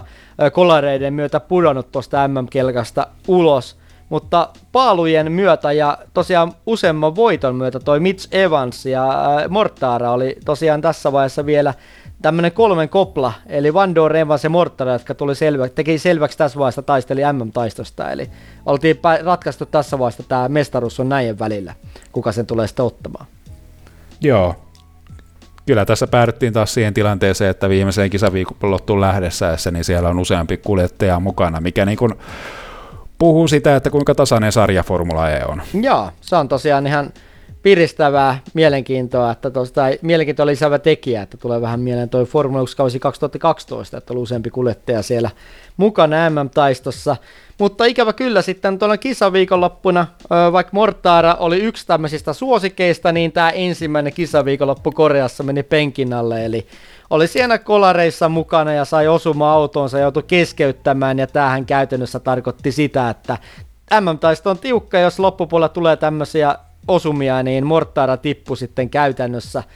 MM-taistotollisuudessa äh, niin kuin vesitty sitten tuon kolarin myötä. Mutta, eli Evans tosiaan suoritui silloin kun piti, eli Evansilla oli myös tämmöisiä teknisiä murheita tuossa kauden aikana, jotka sitten verotti pahimmilla paikalla tätä MM-taistoa, mutta sitten loistavassa vauhdissa tosiaan tuossa Korean ensimmäisessä kilpailussa pääsi tosiaan kolmanteen lähtöruutuun ja voitti kilpailun, niin tämä oli Evans teki kaiken tarvittavan silloin kun piti. Ehdottomasti loistava kuljettaja ja omasta mielestä sarjan parhaimpia. Kyllä. Ja tuossa kisassa taas oli aika dramaattinen tilanne, kun sade tuli yhtäkkiä radalle ja monta kuskia ja mutkassa perejälkeen ulos, eli oli semmoinen kahdeksan kuskin rypäs ää, sateen tullessa radalle, kun kuskitte jo seinään ja De Vrieski oli siinä tilanteessa Buemin auton alla, eli Buemi ja ensin seinään ja De Vries tuli heti perään ja sieltä takaa ja törmäsi Buemiin niin aika vaarallisestikin ja tuon Buemin auton alle, eli halo kyllä selkeästi tuli tarpe- tarpeeseen tuossa tilanteessa ja melkoinen romun määrä löytyi radalta, niin selkeästi on joka kelin renkaat, mitä Formula Eessä ajetaan, niin ei selkeästi pidäkään aina kaikissa rataolosuhteissa, eli radan pinta kun on valmiiksi liukas ja alkaa satamaan vettä tuommoinen iso sadekuuro, niin aika moista jäälaajelua on silloin kyseessä. Kyllä se vähän on, mutta kyllä tässä tämä Formula E, tämä ratasuunnittelukin täytyisi vähän nämä autojen, autojen nämä tarpeet ottaa huomioon, että nimenomaan tässä kun näitä tulee tällaisia pieniä kolareita ja osumia ja sinne niin kuin autoja vähintään jää sinne sitten sinne seinään välillä, että voisiko se vähän niin kuin huomioida sitten sellaisia pieniä tilavarauksina siinä radassa, että aivan liian useasti mun mielestä toi autot jää vähän just sellaiseen samaan kasaan siellä, kun yksi ajaa ulos, niin sitten siinä väkisinkin siellä takana oleva sitten ei ehdi reagoimaan ja jää sitten sinne kasaan, samaan kasaan, mihin muutkin sitten, niin sitten se viivyttää liikaa noita kisoja ja siinä menee sitten liikaa aikaa niin sitten sen romun siivoamiseen. Että tässäkin meni niin kuin varmaan yli puoli tuntia, kun tuota rojua sieltä sitten ö, korjattiin ja tosiaankin toi rengas ei niin kuin ihan niin kuin tällaiseen kunnon kaatosateeseen sovellu, mutta myöskin toi huomioitava toi Formula E se moottori, että se pistää tosi niin kuin äkäisellä väännöllä sitä tehoa siinä, että siinä ei pysty tällaisella mutkissakaan tällaisella vähän kuin rallilla slaidaten menemään, vaan se menee niin kuin lyö renkaat lyö niin kuin helposti tyhjää justiin tuollaisella märällä radalla.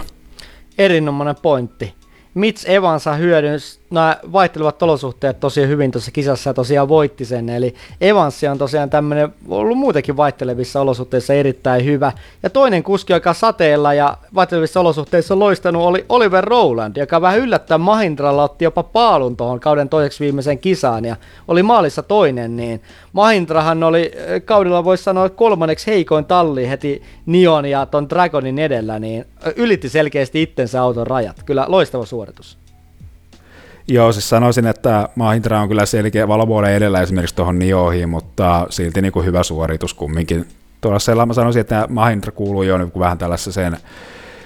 vaikka niin kuin alempaan, mutta kumminkin niin kuin on selkeästi keskikastin kuljet, keskikastin talli eikä mikään peräpään talli, niin kuin Nio ja Dragon.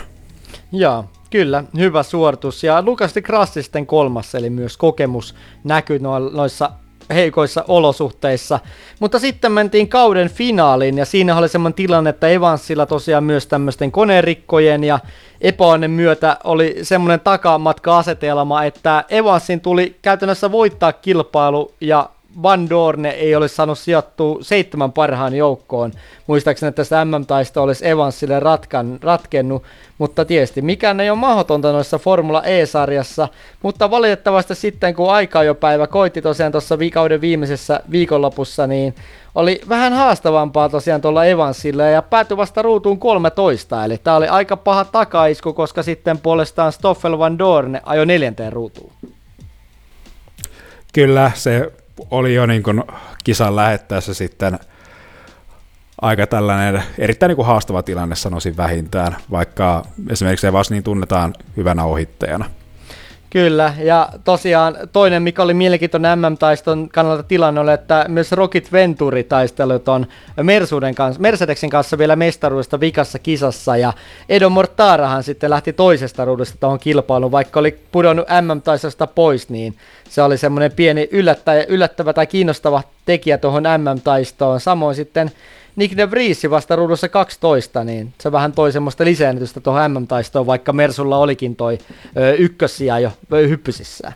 Mutta tota, itse sitten kilpailussa Edo Mortara voitti ton kilpailun ja Stoffel Van Dorne sitten maalissa toinen, eli pääsi juhlistamaan tota M-voittoa sitten podiumilla. Jake Dennis jälleen vahvan suorituksen jälkeen kolmantena maalissa – Robin Frine sitten neljäs, Oliver Askew hyvin viidentenä maalissa. Ja Mitch Evans taisteli itsensä siellä seitsemän, mutta se ei riittänyt maailmanmestaruuteen. Eli kun katsotaan, katsotaan tätä kokonaissaldoa, saldoa, niin Evansilla neljä voittoa, myös Mortorella neljä voittoa, eli enemmän voittaja kuin Stoffelille, joka voitti vaan ton Monakon kisan, mutta Van Dornilla kuitenkin kahdeksan podiumia, ja tämä tasaisuus toi ihan ansaitusti tämän Formula E-mestaruuden ja voi sanoa, että vähän tämmöistä balsamia antoi Van Dornen F1-haavoille. Joo, tota Van Dornen sitä Formula 1-uraa muistellessa, niin vähän tapahtui vähän samanlainen kuin mitä Antoni Giovinazille aikoinaan, että se vähän niin kuin ylikypsy siellä McLarenin junioriakatemiassa ja ei mun mielestä saanut ajoissa sitä mahdollisuutta sitten näyttää näyttää osaamista, ja tai niin kuin McLaren oli kyvytön tarjoamaan minkäänlaista tallipaikkaa, että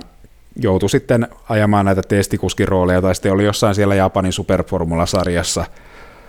ylläpitämässä sitä tuntumaa, mutta tämä mun mielestä tämä kun on näytön paikka, niin tuli mun mielestä liian myöhään, ja silloin kun tuli Formula 1, niin ei tullut todellakaan mitenkään helppona aikana, vaan tuli justiin siellä vähän niin kuin,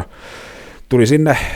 sinne, sinne Fernando Alonson paskasirkukseen siihen aikaan, mitä, mikä McLaren siihen aikaan nyt valitettavasti oli, ja oli, joten se oli vaikea paikka niin kuin tulokkaalle tulla sinne sisään, ja oli vähän niin kuin tässä niin kuin ainakin oman kaveriporukan tässä, niin kuin, tässä niin kuin, sain nimityksen Tohveli ennen kuin Stoffel, että, että aika niin kuin, ei siitä niin kuin urasta nyt sen enempää sitten, mutta ansaittu voitto ja ehdottomasti niin ollut heti niin tuohon Formula E-sarjaan tullessa niin heti sellainen kuljettaja, joka niin kuin, on niin kuin lyönyt itsensä sisään ihan niin kuin välittömästi, että, että niin kuin podiumsijoja niin kuin heti ensimmäisestä kaudesta lähtien ja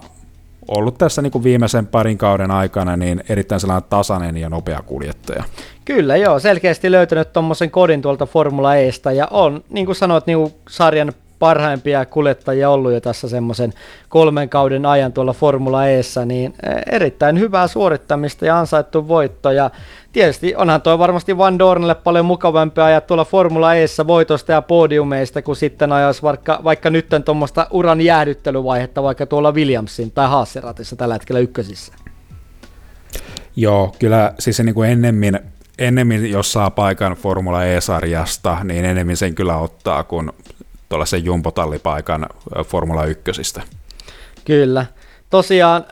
toi tasaisuus, Van Doren tasaisuus ratkaisi tuon mestaruuden ja hyvät tasaiset tohteet, vähän virheitä, ulosajoja tai keskeytyksiä Van Doren oli hyvin vähän, mitä sitten taas Evansilla ja Mortaralla tuli enemmän, että Evansilla oli loistavia ajosuorituksia ja hienoja nousuja voittoon, eli Evans oli vähän, sai vähän, sai vähän tämmöisen ohittelija-palkinnon tällä kaudella, koska tosi hienosti nousi esimerkiksi Roomassa sieltä yhdeksän voittoon, ja samoin myös Mortara on musta kauden parhaita ohittajia gridillä. Ehkä mitkä ratkaisi tosiaan tässä tämän mestaruuden, niin Evansilla tosiaan tietysti näitä teknisiä vikoja, mutta myös aikajot vähän murheenkryyni tuolla Evansilla, eli välillä tulee vähän tämmöisiä heikompia aikajoja mukaan, josta sitten tietysti oli työlämpää nousta kohti kärkeä. Mortara tosiaan myös vahva ohittaja, tuli niitä voittokisoja jopa neljä kappaletta, mutta kauden lopulla sitten toi epätasaisuus iski vähän Mortarilla. Tuli tämmöisiä pieniä ajovirheitä, osumia ja noin poispäin, niin nämä kriittisiä nämä kauden viimeiset hetket, niin kun katsotaan kokonaiskuvaa, niin Van Dorne oli tasaisin ja virheettömiä. Kyllä, pitkässä juoksussa. Mortara vähän vielä niitä särmiä löytyy siellä, ja mun mielestä vähän niin kuin tuossa tapahtui vähän samanlainen mitä edellisellä kaudella, että tässä niin kuin kauden ehtoon puolella tuli sellaisia helppoja, helpohkoja virheitä, millä pelasi sitten pois sitä mestaruustaistosta. Evansilla en tiedä sitten, onko se sitten toi, toi auton se, se, niin kuin se pieni niin kuin takamatka Mersuun verrattuna, mistä tämä jäi kiinni sitten, että onko se sitten mikä näkyy tuossa aikaa, jossa, mutta ehdottomasti niin kisakuljettaja, mutta sanottaisin, että Mersu ja Van Dorn oli yhdistelmänä kyllä paras, paras niin tällä kaudella, joten mestaruus oli ansaittu. Joo, tuo yhdistelmä on tosi hyvä, hyvä pointti, koska muistetaan tuo Lontoon kisa vielä tähän loppuun tota, äh, Mitch Evansilta, kun kuitenkin Evans oli kärkisijoissa taistelemassa ja toi auto hajosi siellä Lontoossa, niin miettii, että jos tosiaan tästä olisi Evans ottanut vaikka kolmannen tai neljännen sijaan, niin olisi tämä MM-taisto sitten voinut näyttää hyvin erilaiselta, mutta tämä on tosiaan tekniikkalaji ja tosiaan toi kombinaatio sitten ratkaisee kauden lopussa. Kyllä, se on, se on aika lailla se moottoriurheilu kiteytettynä. Jep, kyllä, näinhän se on. Ja katsotaan vielä tosiaan toi, miltä toi näytti sitten kauden lopussa toi MM-taulukko, niin kuskien osalta tosiaan Van Dorn otti mestaruuden, Evansille hopeeta ja Mortarasten kolmas, eli myös Evansilta ja Mortaralta kuitenkin tosi hyvä kausi molemmilta. Sanerik Verne sitten neljäs, Lukas Di Grassi viides, eli Di Grassi kuitenkin myös ihan hyvin vaikka tallikaverin varjoon. Jake Dennis hienosti kuudes, sitten Robin Frine seitsemäs, Da Costa kahdeksas, eli vähän tallikaverin varjossa myös. Ja Nick de Vries mulla paistaa täältä taulukosta kyllä myös esiin, eli yhdeksäs sija, kun tallikaveri voitti mestaruuden, niin otettiin vähän enemmän. Että olikaan sitten noin tallipaikkaneuvottelut, niin kuin puhuttiin, jotka vähän häiritsi siinä keskittymistä, tai mikä vai oliko sitten se suuri nälkä formuleissa jo täytetty, mutta vaikea sanoa. Joo, siis erittäin epätasainen kausi, että katsoo tätä statistiikkaa, niin kausi lähti komeasti käyntiin, mutta tässä on sitten niin tällaisia pistettömiä kilpailuja ja keskeytyksiä, ja niiden välissä on sitten joku jämäpiste siellä, ja sitten siellä välissä on joku tällainen random voitto sitten, tai podiumi, mutta vähän tällaisella tulos- tai ulosmentaliteetillä ehkä tässä kaudessa mentiin sitten. Jep, kyllähän se on ihan totta, ja myöskin äh, De Vriesillä vähän ehkä tuommoista yliaggressiivisuutta paikotellen, missä sitten on tullut näitä osumia. Verlan sitten 10, Nick Cassidy 11, Lotterer 12, Sam Bird 13. Se kyllä oli tosi heikko kausi Birdiltä, ja mennään Birdin tuossa vielä kohta varmaan lisää. Oliver Rowland 14, ja kyllä mua vähän vielä myös lisäksi paistaa täältä toi Sebastian Buemi, joka oli vasta 15, mutta tietysti se kertoo vähän Nissanin heikkoudesta. Oliver Äsky 16, sitten Alexander Sims, Oliver Chövi, Max Günther 19, eli nämä Nissanin heikot sijoitukset kyllä tuolla paistaa. Sergio Setti kamera, kamera 20, sitten Dan Tiktum, Sam Birdia paikannut kahdessa vikassa kisassa Birdin kolarin jälkeen. Norman Nato 22. ja viimeinen kuski, jonka voisi tuolta varsinaisesti poimia, Tietysti toi Sassa Fenestras tuuras Antino Giovinazzi viimeisessä kilpailussa, kun Giovinazzi myös oli saanut vähän vauriota itselleen fyysisesti tuossa kil- viimeisessä tokapikassa kisassa, mutta Antonio Giovinazzi tosiaan viimeinen sitten tuolla M-pisteissä. Jos katsotaan noita talleja, niin siellä Mersu otti mestaruuden, eli Overcutilta onnittelut Mersulle. Rocket Venturi sitten tiukasti perässä toinen ja Dieste Cheetah kolmas, eli Jaguar sitten kuitenkin vasta pisteessä neljäs, että tämä on aika mielenkiintoista ajatella, vaikka Evans taisteli mestaruudesta ihan viimeisen kisaan asti, oli tiukasti, siinä mukana, niin kuitenkin Jaguar vasta neljäs pisteessä. Niin, voisiko ehkä jopa sanoa, että Evans kantoi tallia reppuselässään, kun tallikaveri ei onnistunut tässä, siis tämä on mutta ensimmäinen kausi, milloin Sam Bird ei pystynyt ottaa sitä yhtäkään voittoa koko kauden aikana, että tällä kaudella jäi jopa ilman podiumsijaa hyvä pointti kyllä tosiaan toi, että Birdiltä kun odotettiin, että vähintään podiumia tulisi, mutta ei sitten pystynyt oikein suorittamaan. Envisen Virgin sitten viides ja Andretti kuudes, sitten äh, Tag Heuer Porsche seitsemäs, Mahindra kahdeksas ja Nissan yhdeksäs. Kyllä toi Nissanikin mulla kyllä vähän paistaa täältä, paistaa täältä äh, tuloslistalta ylös, eli kuitenkin Buemi taisteli mestaruudesta Nissanilla, niin tänä vuonna kyllä umpisurkea kausi. Joo, tämä on kyllä aivan säälittävän surkea kausi. Puhutaan kumminkin tästä entisestä Renaultista, joka oli yhdessä vaiheessa sellainen talli, että niin ne näytti, että ei ole haasteja edes löydy, ja ihan niin kuin mukiin venevästi niin kuin Nissanilla mennyt tässä, tässä näin kun tämä Nissan Periton projektiin sitten Renaultilta aikoinaan, mutta tämä kausi oli kyllä totaalinen mahalasku. Joo, tosiaan tämä oli umpisurkeita katsottavaa, että ei ihmekään, että Buomi vaihtaa tallia tämän kauden jälkeen, mutta mennään siinä vielä jakson lopuksi. Sitten Nio tosiaan kymmenes ja Dragoni viimeisenä, eli tämä on ehkä vähän harvinaisempaa, että kun me ollaan viime kaudella puhuttiin, että tot, tot, totuttu siihen, että Nio on tämmöinen pah, pahnan pohjimmainen ja ottaa sitten lähestulkoon poikkeuksetta se viimeisen sijaan, niin nyt kuitenkin Niolla tämmöinen voittotaistelu ja Dragonin edelle pisteissä. Kyllä, kyllä ja ihan selkeällä selkeästi sitä, että no oikeastaan niin kuin yhdessä kilpailussa sitten se onnistui sitten tuolla, onnistuminen tuli sitten tuolla Italiassa, että siellä nyt sitten oltiin sitä samaa taikapizzaa syöty, mitä Evanskin siellä, että onnistuttiin tästä yksittäistä kilpailusta, niin molempien kuskin voimme se pisteet ottamaan. Kyllä, tosiaan vahva suoritus siellä, siellä tosiaan, että ainoastaan sitten tuolla Dragonilla sitten tuossa kauden loppupuolella Lontoossa sitten toisessa kisassa pystytään pysty sitten toi äh, Sergio Sette kamera ottamaan pisteitä, eli Jovinatsista nyt ei paljon apua tallille ollut, mutta eikö meillä tässä ole tämä Formula E-kauden paketti tämän kauden kulun ja ennakkolähtökohtien osalta käsitelty, niin mennään seuraavaksi katsomaan meidän topit ja flopit, eli ketkä onnistu parhaiten tässä ja ketkä epäonnistu tässä Formula E-kaudella 2022.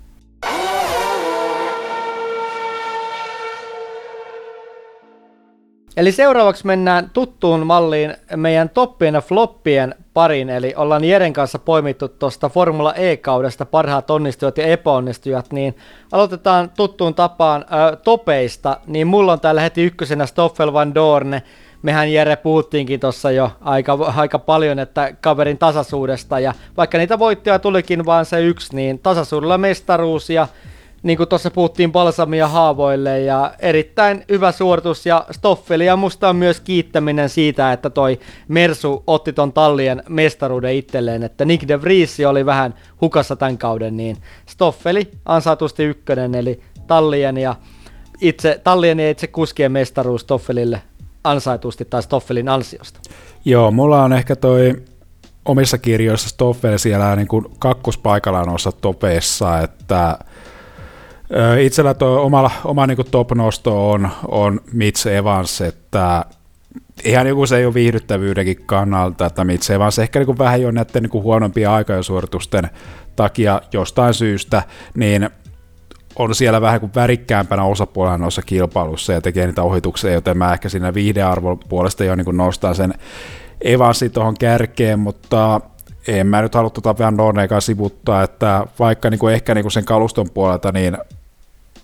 on, vei voiton tällä kaudella, mutta silti nimenomaan nämä tässä jaksossa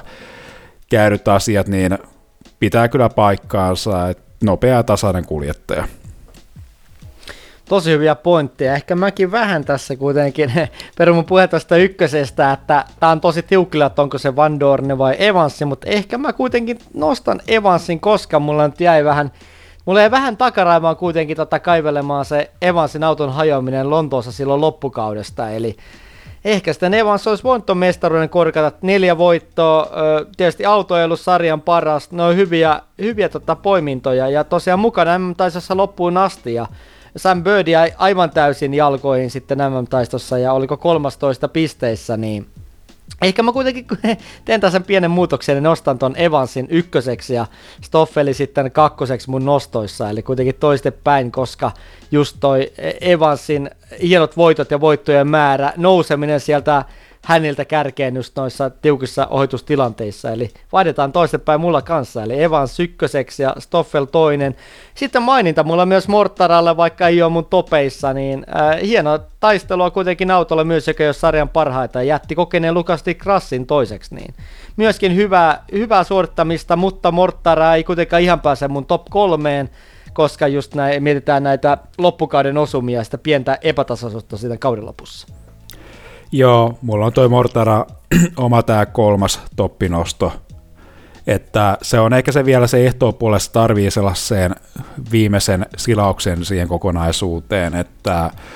joko siellä on yliyrittämistä tai tällaista sulamista, mutta tämä kauden ehtoopuolen täytyy saada kasaan, niin voi olla ihan mahdollisesti jo niin kuin, tai ehdottomasti on, niin kuin ei pidä sivuttaa tuossa ensi kaudellakaan tuosta mestaruustaistosta, mutta voi todellakin olla ihan valmis mestarikuljettaja ensi kaudella, jos nämä epäkohdat saa hiottua pois. Kyllä, hyvä poiminta. Ja tosiaan itse myös mietin Mortaraa. Mulla on kuitenkin kolmantena Jake Dennis, eli vahva kausi, pisteissä jopa kuudes aika keskinkertaisella autolla. Toi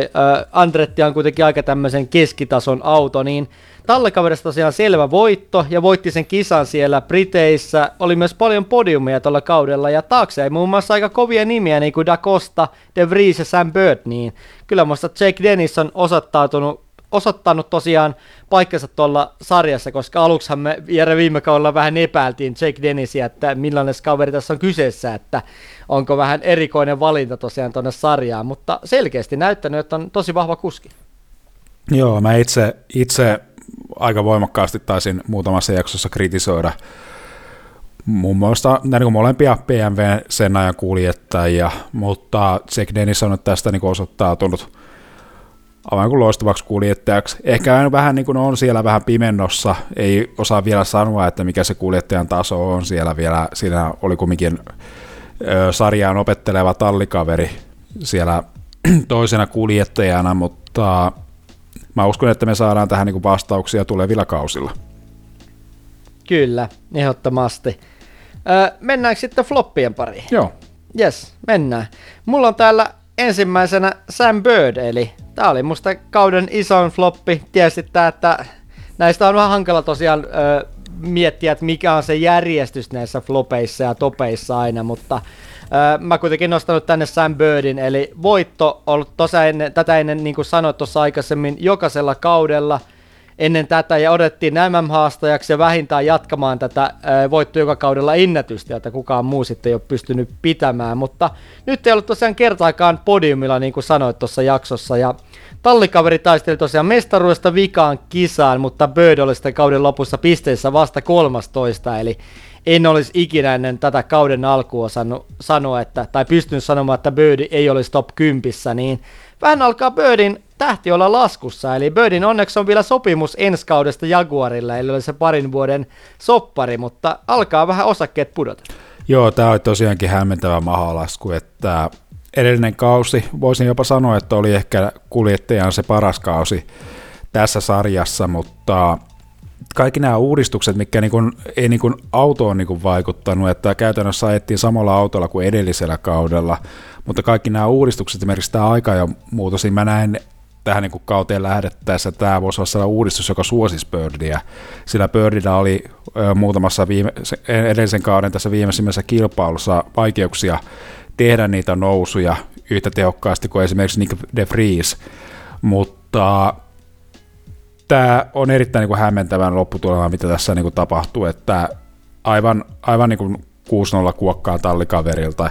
ja ei niin kuin miss, missään kilpailussa niin kuin ollut siellä just niissä podiumsijoista kamppailemassa, joten tämä on erittäin niin kuin hämmentävä, hämmentävä mahalasku, mitä mä en oikeastaan itse pysty selittämään. Joo, kyllä. Birdihan on itsekin, just, oliko se nyt viime kaudella vai toisessa kaudella, kun puhuista, että on niin kuin kaikki keinot pyrkinyt tota löytämään, eli, eli tosiaan ruvennut kasvissyöjäksi fokus sataprosenttisesti Formula Eessä ja pitänyt itsestään henkisesti ja fyysisesti niin kuin parasta mahdollista huolta ja sitten silti ei tule suorituksia, niin onhan toi kuskille älyttömän kuluttavaa. Ja toiseksi tuosta aikasysteemistä, niin Sam Birdi oli itse ideoimassa, ideoimassa tämmöistä pudotuspelisysteemiä, ja, mutta tämä ei kuitenkaan sitten selkeästi tuntuu ihan sopivan tuolle Birdille, tai ei ainakaan löytänyt parasta terää tuossa omassa ajamisessaan. Ei, siinä, voiko siinä olla sitten tämä erillisen kauden tämä kuluttava MM-taisto sellainen tekijä sitten, mikä, mikä on ehkä vähän niin kuin vienyt mehut sitten myös tältä kaudelta. Se voi olla, voi olla kyllä ihan, ihan tota mahdollista, että tosiaan toi MM-taisto on tosi kuluttava ja mitä myös on sanonut toi tota, Alexander Sims, että tavallaan että toi Formula E-formaatti on hyvin stressaava, koska kilpailuissa odotetaan parasta mahdollista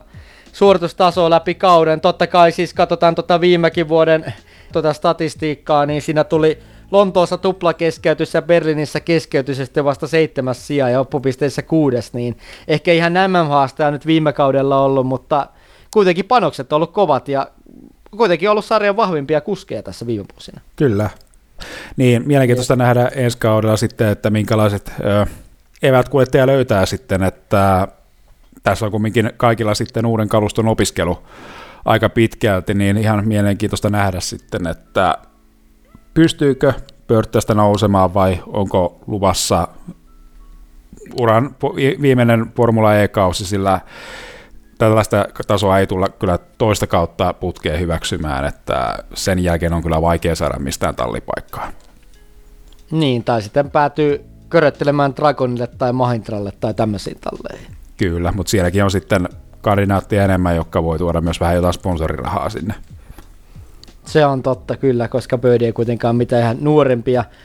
tulokkaita ole tuossa laissa. Mutta kun puhuttiin tulokkaista, niin mennään tähän tokaan floppi, joka mulla on, niin Antonio Giovinazzi, eli Mä otin vaikeata kautta Jovinatsille. Mä vähän mielessäni ajattelin, että tämä ensimmäinen puolisko kaudesta saa mun kirjoissa mennä niin kuin opetteluun. Eli sitten toisella puoliskolla pitää sitten kesällä tulla jo näitä tuloksia, mutta ei niitä oikein tullut. Eli kisat oli täynnä kolareita ja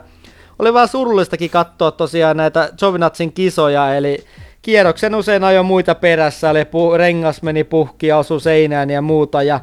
ää, kauden paras ja 16, tietysti vähän niin kuin väläytti tuossa loppukaudesta, eli oli kuitenkin aika, joissa pääsi jopa yhdessä kisassa ihan tuonne kärkipäähän starttaamaan.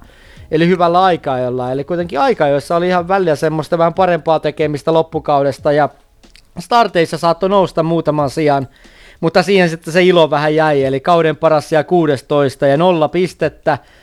Kahdeksan kisaa päättyi keskeytyksen ja tallekaverilta pataan pisteissä ja suurimmaksi osassa kisaista, niin tota, vaikka toi Dragoni, se oli myös pettymys mulla tota,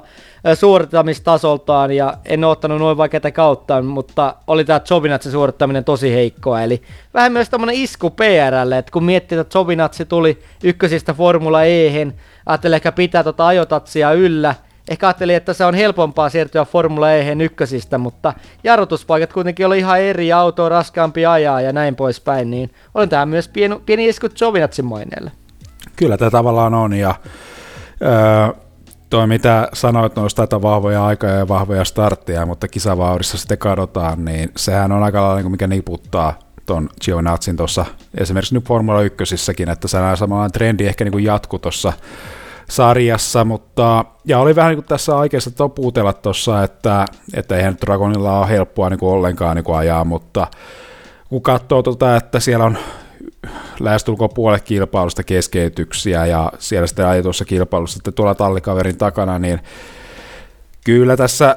tässä niin kuin paljon niin kuin pistää niin kuin piikkiä, että mäkin voisin ehkä niin kuin mä olin alun perin kirjoittanut, että Dragon itsessään niin on se floppi, mutta kyllä mä nyt ehkä tässä niin kuin taipun taivun kanssa vähän enemmän tähän sun kantaan, että Giovinazzi on tässä se, se floppipalanen tai meidän floppilistalla oleva kuljettaja,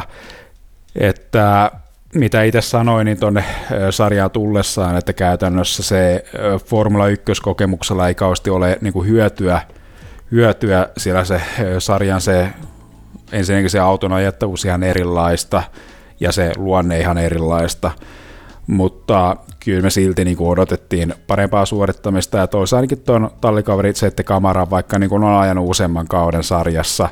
mutta siitä niin kuin odottiin, että olisi ollut edes samalla sivulla tallikaverin kanssa. Tai että olisi niin kuin nähnyt siinä kauden aikana jonkinlaista kehitystä.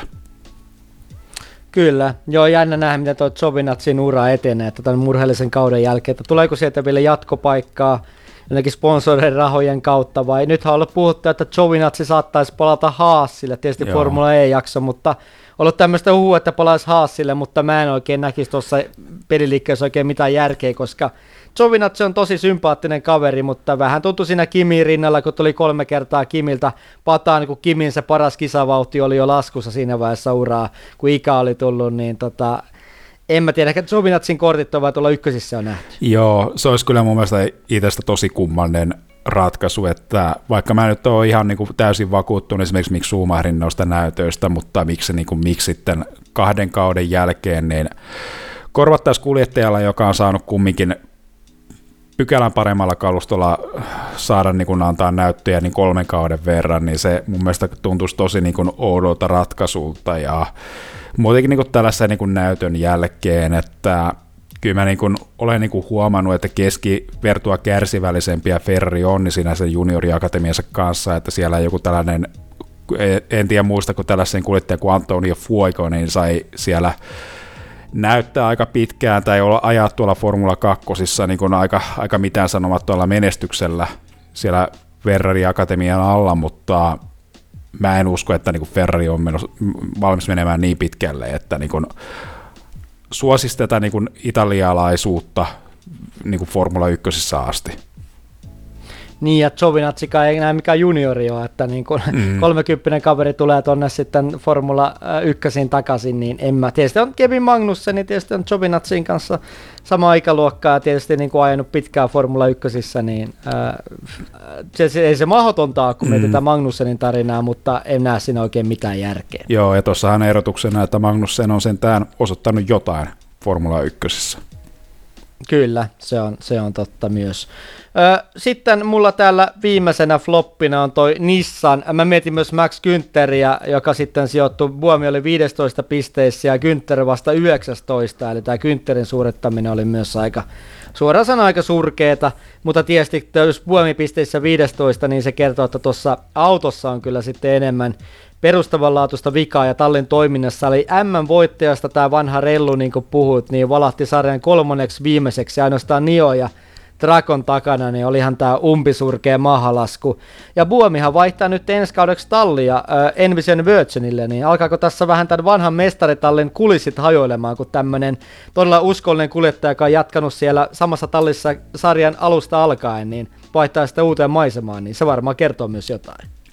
Joo, siis vähän niin kuin brändinäkin on Nissan vähän tällainen vähemmän tällainen racing kuin esimerkiksi Renault, mutta jos niin kuin nämä tällaiset niin kuin mielikuvat sulkee pois, niin ihan niin kuin tasaisen vahvasti niin kuin talli on suorittanut muuten niin kuin aikaisemmilla kausilla, mutta tämä niin kuin, oikeastaan nyt kaksi viimeistä kautta niin on niin kuin osoittanut alaspäin tämä suoritustaso. Ja en tiedä sitten, että onko mikä se, niin kuin se kuka tosissaan on Nissan mukana tuossa sarjassa ja onko sitten sitä niin kuin halukkuutta kehittää sitä tallia eteenpäin, sillä on kuitenkin ollut alusta asti selvää, että niin kuin sellaiseen samanlaiseen, ö, samanlaiseen niin kuin suorittamiseen ei olla valmiita niin kuin nousemaan, esimerkiksi mitä niin kuin Renaultin aikana oltiin.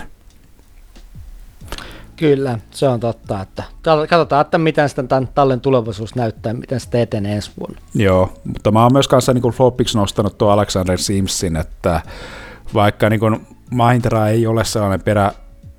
talli, mutta ei ole myöskään sellainen huipputalli, mutta silti toi tallikaverita kuokkaan ottaminen ja ehkä niin kuin niin pehmeys noissa kilpailussa, että siellä oli taas siellä tietynlaisia välähdyksiä, mutta, mutta muuten oli aika sellainen niin tasa, paksu ja heikko kausi kuljettajalta, joka niin kuin ilmeisesti on niin kuin johtamassa siihen, että, tai johti alun perin siihen, että, että tällaiset mahdolliset jatkoneuvottelut eri tallien kanssa, niin öö, päätyi torsoksi ja sitten ilmeisesti kuljettaja on sitten lä- lähtemässä sarjasta ihan kokonaan pois.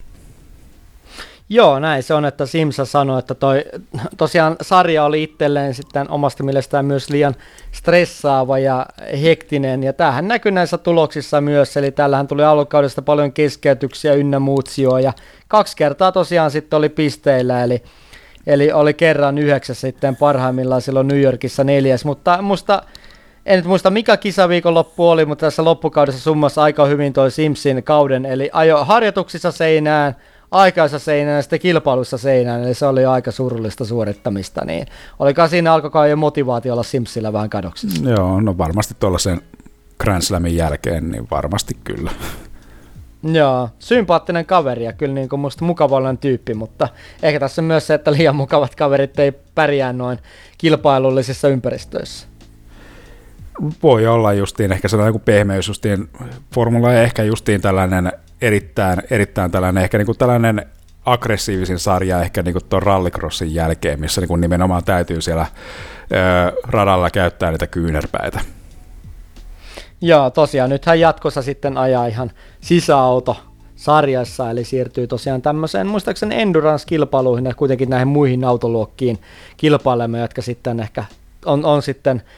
vähän ehkä ei niin stressaavia ympäri, ympäristöä sitten, kun ajaa Formula E, jossa on aikaa, joita harjoitukset kisa samana päivänä, niin ehkä siellä sitten lykästää paremmin, mutta, mutta eikä meillä ole Jere nyt meidän flopit ja topit tässä vaiheessa paketoitu. Joo, kyllä. Eli siirretään tässä seuraavaan aiheeseen, eli katsotaan miltä näkymät ensi kauteen näyttää ja millaisia uudistuksia ensi kauteen tulee, niin siirrytään tässä vaiheessa seuraava osio.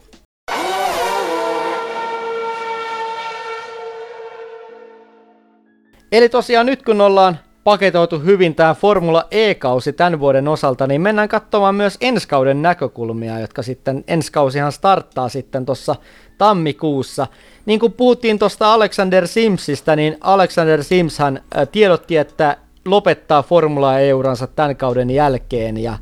tosiaan sitten vähän yllättäen sinne tilalle tuleekin sitten Lukas Di Grassi tuonne Mahintralle, niin en ehkä ihan tämmöistä pelivetoa odottanut Di Grassilta tässä vaiheessa uraa, että ilmeisesti haluan nähdä vähän tämmöisenä kehitysprojektina ton äh, Mahintran, jota sitten alkaa kokemuksellaan luotsaamaan kohti tähtiä. Joo, tämä tämä ehkä niin kuljettaja, joka ehkä eniten on kärsinyt tästä tallien tuolileikistä, niin on ehkä niin näistä mukana olevista kuljettajista on nimenomaan Di Grassi, että joutui vähän ehkä tyhjän päälle siinä Audin lähtiessä sarjasta ja vähän tämä Venturi ilmeisesti nyt oli sitten vähän tällainen välikauden ratkaisu, vaikka kaluston puolestaan ja ton Mortaran suoritusten osalta niin vaikutti ihan varten otettavalta ratkaisulta, mutta ehkä sitten ei Di Grassi niin nähnyt sitten paikkansa siellä, että ainakaan niin vahvaa tallikaveria vastaan, että olisi halunnut siellä jatkaa. Mutta niin, vähän vaikea, vaikea nähdä, että Mahintera kumminkin sarjassa pitkään ollut mukana, mutta, mutta että onko tästä tallista niin kuin mahdollisuuksia niin kuin nostaa sitä niin kärkikampailutallia, niin vähän, vähän kyllä epäilen sitä. Joo, mä luulen, että tuossa on vähän sama kuin Alonso-ilmiössä, eli sieltä on tullut Intiasta hyvät rahat Dick Rassille, ja tietysti Dick Rassi on tosi hyvä PR-hahmo. Vähän niin kuin Alonso tuolla Aston Martinilla, eli vähän sama fiilis tässä, että talli saa enemmän tässä irti kuin itse kuski tuosta diilistä. Joo, mulla on itsellä toi Dick Rassi niin Twitter-tili seurannassa, ja siellä tulee aika niin kuin tässä niin kuin tosi niin kuin mielenkiintoista settiä, että se ei ole pelkkää sellaista meemeilyä, vaan siellä on just niin kuin, öö, on paljon niin tällaista ympäristöaiheista ja sitten tällaista talousaiheista niin tällaisia twiittejä siellä, että se on erittäin niin mielenkiintoista seurattavaa. Ja kyllä mä sanoisin, että sitten jos aikanaan Dick ura päättyy, niin kyllä mun mielestä niin tuolla sellainen hallinnointipuolella esimerkiksi näissä niin moottorivosarjoissa niin voisi olla kyllä käyttöä tuolla se älykkäälle kaverille, mutta Joo, ihan mielenkiintoista nähdä nyt vielä, vielä kun se liekki palaa tuon racingin puolella, että miten tuosta miten tosta Mahindra-projektista tulee sitten lopulta. Kyllä. Tosiaan ensi kauden tilanteesta vielä vähän lisää noista talleista, niin tosiaan Mersu lähti laista pois nyt hallitsevana mestarina kauden päätteeksi, eli hienommalla mahdollisella tavalla sulki oven, mutta muuttuu ensi kaudeksi McLareniksi, eli tosiaan McLaren, Neon McLaren Formula E-Team tulee tota lain mukaan ja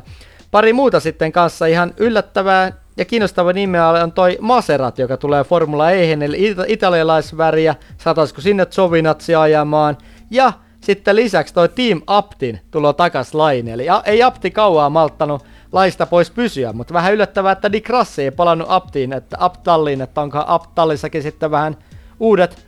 taustamiehet tai naiset sitten siellä hallinnoimassa tiimiä. Niin, se voi tosiaankin olla, että onko siinä sitten se Audi sitten siinä ollut enemmän se, niin kuin se pikaliimana sitten näiden tämän tiimin ja sitten kuljettajan välillä, että ei ole sitten innostunut tuosta projektista. Kyllä. Mitäs odotuksia Eera sulla tota Maserat ja McLarenia kohtaan? No se on nyt aika lailla tällainen, molemmat lähtee ehkä näistä talleista saa vähän kuin default-ratkaisulla, kun tulee nyt toi uusi, uusi toi äh, kalustosarjaan, mutta mä sanoisin, että jos tämä on tyylikkäästi hoidettu McLarenin ja Mercedeksen väliltä tämä siirtymä, niin McLaren voi hyvinkin olla yllättäjä ensi kaudella. Joo, musta siellä pysyy aika paljon myös tämmöisiä, niin kuin Ian James, tämä tallipäällikkö Mercedekseltä musta siirtyy McLarenille ja muutenkin tota henkilökuntaa siirtyy McLarenille, niin siellä voi olla aika hyvät eväät ja hyvä paikka. Ja tämä myös, että tämä siirtymä on hoidettu näin, että otetaan tuommoisen menestyneen tallin perusteet ja rakentaa niiden päälle sitten tämä McLarenin talli, kun taas Maserati lähtee ihan uutena tallina sarjaan, eli nyt on ensi 24 autoa gridillä, niin antaisi aina riskit. Muistetaan tämä Caterhami surullisen kuuluisana tapauksena, että miten sitten lähdettiin niin kovalla äh, meiningillä tuohon touhuun ja sitten läsahti kuin pannukakkusta suorittaminen, niin Maseratilla on vähän sama vaara. Joo, nimenomaan, että en tiedä sitten miten se henkilökunta on siihen rekrytty sitten, että onko ne muista tiimeistä rekrytty vai mitä, mutta kyllä mä sanoisin, että just McLarenilla on paremmat eväät tähän seuraavaan kauteen lähteä. Kyllä, siltä tosiaan se näyttää. Sitten kun otetaan tosiaan näitä tallipaikkoja, mitä tällä ääntyshetkellä on vahvistettu, niin Jaguarilla tosiaan jatkaa Mitch Evans ja Sam Bird. Andretilla Jake Dennis on vahvistettu, sitten Mahintralla Oliver Rowland ja Lucas Krassi, niin vaikka tuossa puhuttiin, että Mahintra, niin äh, Tallinna on vähän heikko, niin tämä kuski parivalekko aika vahva siellä. Joo, ehdottomasti, että Di Grassi on itsessään, niin pystyy sitä tiimiä viemään eteenpäin ja varmasti niin kuin on tällainen vakituisesti pisteellä majaileva talli, mutta se, niin kun se on se, kumminkin se tavoitteet siellä mestaruudessa, niin sitä mä vähän mietin, että se, se kyllä tiimin puolelta niin tulee jäämään lyhyeksi. Se voi, se voi hyvin olla. Ää, tietysti mielenkiintoista nähdä, miten tämä Gen 3-autot sitten vaikuttaa ja kuinka paljon fokus on ollut siellä tämän viime kauden sijaan. Ää, Envision Virginillä tai Envision Racingilla, joka nykyään nimellään kulkee sillä nimellä, jatkaa Nick Cassidy, mutta Porschellahan mielenkiintoinen kuskivalikko myös, eli Pascal Wehrlein, mutta tallikaveriksi siirtyy Antonio Felix da Costa, eli nyt murrettiin ensimmäistä kertaa Porschella vähän tämmöistä saksalaista lainappia, otettiin myös äh, muun maan kuski sinne ajamaan, eli portugalilainen da Costa, niin paperilla Wehrlein ja da Costa voi olla aika mielenkiintoinen yhdistelmä. Kyllä, tulee oikein mielenkiintoinen asetelma olemaan ensi kaudella, että Verlainen enemmän näytettävää sarjassa, mutta Veikstä Kostasessa kokeneen, kokeneena vanhana mestarina, niin varmasti haluaa vielä päästä maistamaan sitä menestystä, joten tässä on niin aika niin hankalaa jopa sanoa, että kumpi näistä tulee olemaan se johtava kuljettaja ensi kaudella siinä on hyvä taisto tallikaverien välillä, koska varmasti Veera on halunnut ottaa semmoisen johtavan roolin siellä Lottererin poistettua, mutta Dakosta ei tule kyllä varmasti päästämään helpolla tota Verlainia, niin voi olla hyvä vääntöä näin kavereiden kanssa ensi kaudella. Joo, ehdottomasti. Sitten muista vahvistetuista Nissani on päättänyt vetää tämmöisen ranskalaislinjan, eli Norman Nato palaa sarjaan ja Sassa Fenestras on tämä toinen kuljettaja, eli Norman Nato nyt tuli tutuksi viime kaudella ja kauden loppuun kohti otteet parani ja oli ihan suht hyväkin suorittamista vaikean alkukauden jälkeen, mutta tämä Sassa Fenestras on itselle hyvin tuntematon kuski. Onko sulla Jere tästä kuskista kokemusta tai tietoa? No siis, kun mä oon noita jotain yksittäisiä ö, kilpailuja katsonut, mä tässä näin puhun näin hitaasti, koska yritän tässä samaan aikaan katsella tuolta Wikipediasta tietoa, mutta ei nyt oikein ole tullut kyllä vastaan, että olisiko sitten jotenkin sellainen kumminkin hälyttää, että olisiko ajanut tuossa Formula 2 tai Formula 3 samaan aikaan vaikka jonkun Niko Karin kanssa, että voiko olla sitä ikäluokkaa enemmän, mutta Norman Natolla niin siellä voidaan niin odottaa sen niin vauhdin puolesta jopa niin yksittäisiä, yksittäisiä podiumeja ainakin sen vauhdin puolesta. Niin, tosiaan katson tuota Fenetrasin kanssa tätä taustaa, niin siellä Euroopan Formula 3 on ajanut, tai Euroopan Championshipissa ajanut kolme kisaa 2017, sieltä nyt ei ihmeempiä tuloksia, ja 2018 täyden kauden Karlinilla sieltä sija 11 M-pisteissä, yksi voitto, ja sitten Formula 3, GP3 jo Ardenilla muutaman kisan, mutta loppusijoitus 24, eli ei nämä kyllä mitään hirveän mainittelevia, mairittelevia tällä Sassa Fenestrasilla nämä tulokset ole. Ja tosiaan yhden kisan tuossa kauden lopussa turvas Antoni Giovinazzi Dragonilla ja sieltä tuli 16 sijoitus, niin tosiaan kaveri on tässä Renault Akatemiassa mukana, niin se osittain voi selittää, minkä takia tämä kaveri on poimittu tuonne Nissanille, mutta ei nyt ehkä kauheasti vielä vakuuta, mutta annetaan kaverille tilaisuus. Joo, ehdottomasti. Ja tosiaan, niin kuin sanoit, niin Norvan NATO, niin NATO on kuitenkin semmoinen suht varma ranskalaisvalinta tuonne talliin. McLarenlaista siirtyy toi René Rast yhden vuoden tauon jälkeen, niin hienoa, että René sai tämmöisen mahdollisuuden palata takaisin tonne kilpasarjaan. Eli musta erinomainen valinta, kokemusta löytyy ja myös semmosia selvittelemättömiä välejä on sarjan kanssa, eli voi hyvin haastaa podiumeista, jos tallin suorituskyky on kohdallaan. Joo, uskon että, uskon, että tulee olemaan kyllä vahva kuljettaja tallille, että aika hyvin niin pystyy pitämään pintansa kumminkin Dick Rassin kanssa Audilla aikoinaan. Ja jostain syystä niin kävi huono tuuri justiin tuossa tuolileikissä viime kauden päätteeksi, joka johdosta jäi ilman tallipaikkaa, mutta nyt on nimenomaan näitä selvittämättömiä bisneksiä ja kuka tietää, vaikka mun mielestä niin voi hyvinkin toimia tallissa niin johtavana kuljettajana. Tietenkin nyt sitten, että täytyy ensiksi tietää, että kuka siinä toisena tulee olemaan siinä talli, tallikaverina tuolla McLarenilla. Kyllä, joo, hyvä ohittaja ja mielenkiintoinen kuski, että odotan innolla nähdä, että millaisia suorituksia Rene pystyy näyttämään. Ja Team Apti on sitten viimeinen äh, talli, joka ääntyshetkellä on vahvistanut nämä kuljettajat, eli siellä on Robin Frains ja Niko Müller, eli Niko Müller nyt ehkä vielä välillä vähän pieni kysymysmerkki, vaikka ajokin tuossa Formula Eessä, siellä suoritukset oli semmoisia ihan ok, aikaisemmin ei nyt mulla mitään erityisesti paistanut mitään erityisvahvana kuljettajana, mutta Robin Frains on ö, kuitenkin sarjan parhaita kuljettajia parhaimmillaan, niin Team Aptilla tosi kova vahvistus ja vähän yllättävää se, että kuskit kuitenkin hollantilainen ja sveitsiläinen, että ei ole myös käyttää saksalaista kuskia Aptilla, mihin aikaisemmista on pyritty. Kyllä siellä on nyt sitten, sitten haettu sitä vauhtia sitten jostain vähän muualta, että tulee olemaan ehkä vähän tällainen pieni mysteeri tiimi, että minkälaisen, että paketin saa kasaan sitten tuolle tulevalle kaudelle, että että onko siinä, onko siinä kuinka paljon sitten henkilökuntaa esimerkiksi tässä just Audin projektista, niin sitä on paha sanoa, että mun mielestä Audi vähän kuin sai sen pakettinsa kasaan vasta niin kuin siinä viimeisillä kausilla, että siinä oli tosi paljon, niin kuin oli vauhtia paljon, mutta oli myös sitä epäluotettavuutta silloin, kun tiimi aikoinaan sitä Aptista muuttui siihen Audin tehdastiimiksi. Joo, se on totta, että siellä oli ne potentiaalia oli, mutta totta kai siis mestaruuksiakin tuli Audille, mutta sitten loppuvuosina oli vain tätä ailahtelevuutta, mutta mestarit oli tietysti parhaimmillaan, niin ennen nähdä, että mihin sitten päästään ensi vuonna. Mutta katsotaan vielä tähän loppuun myös noita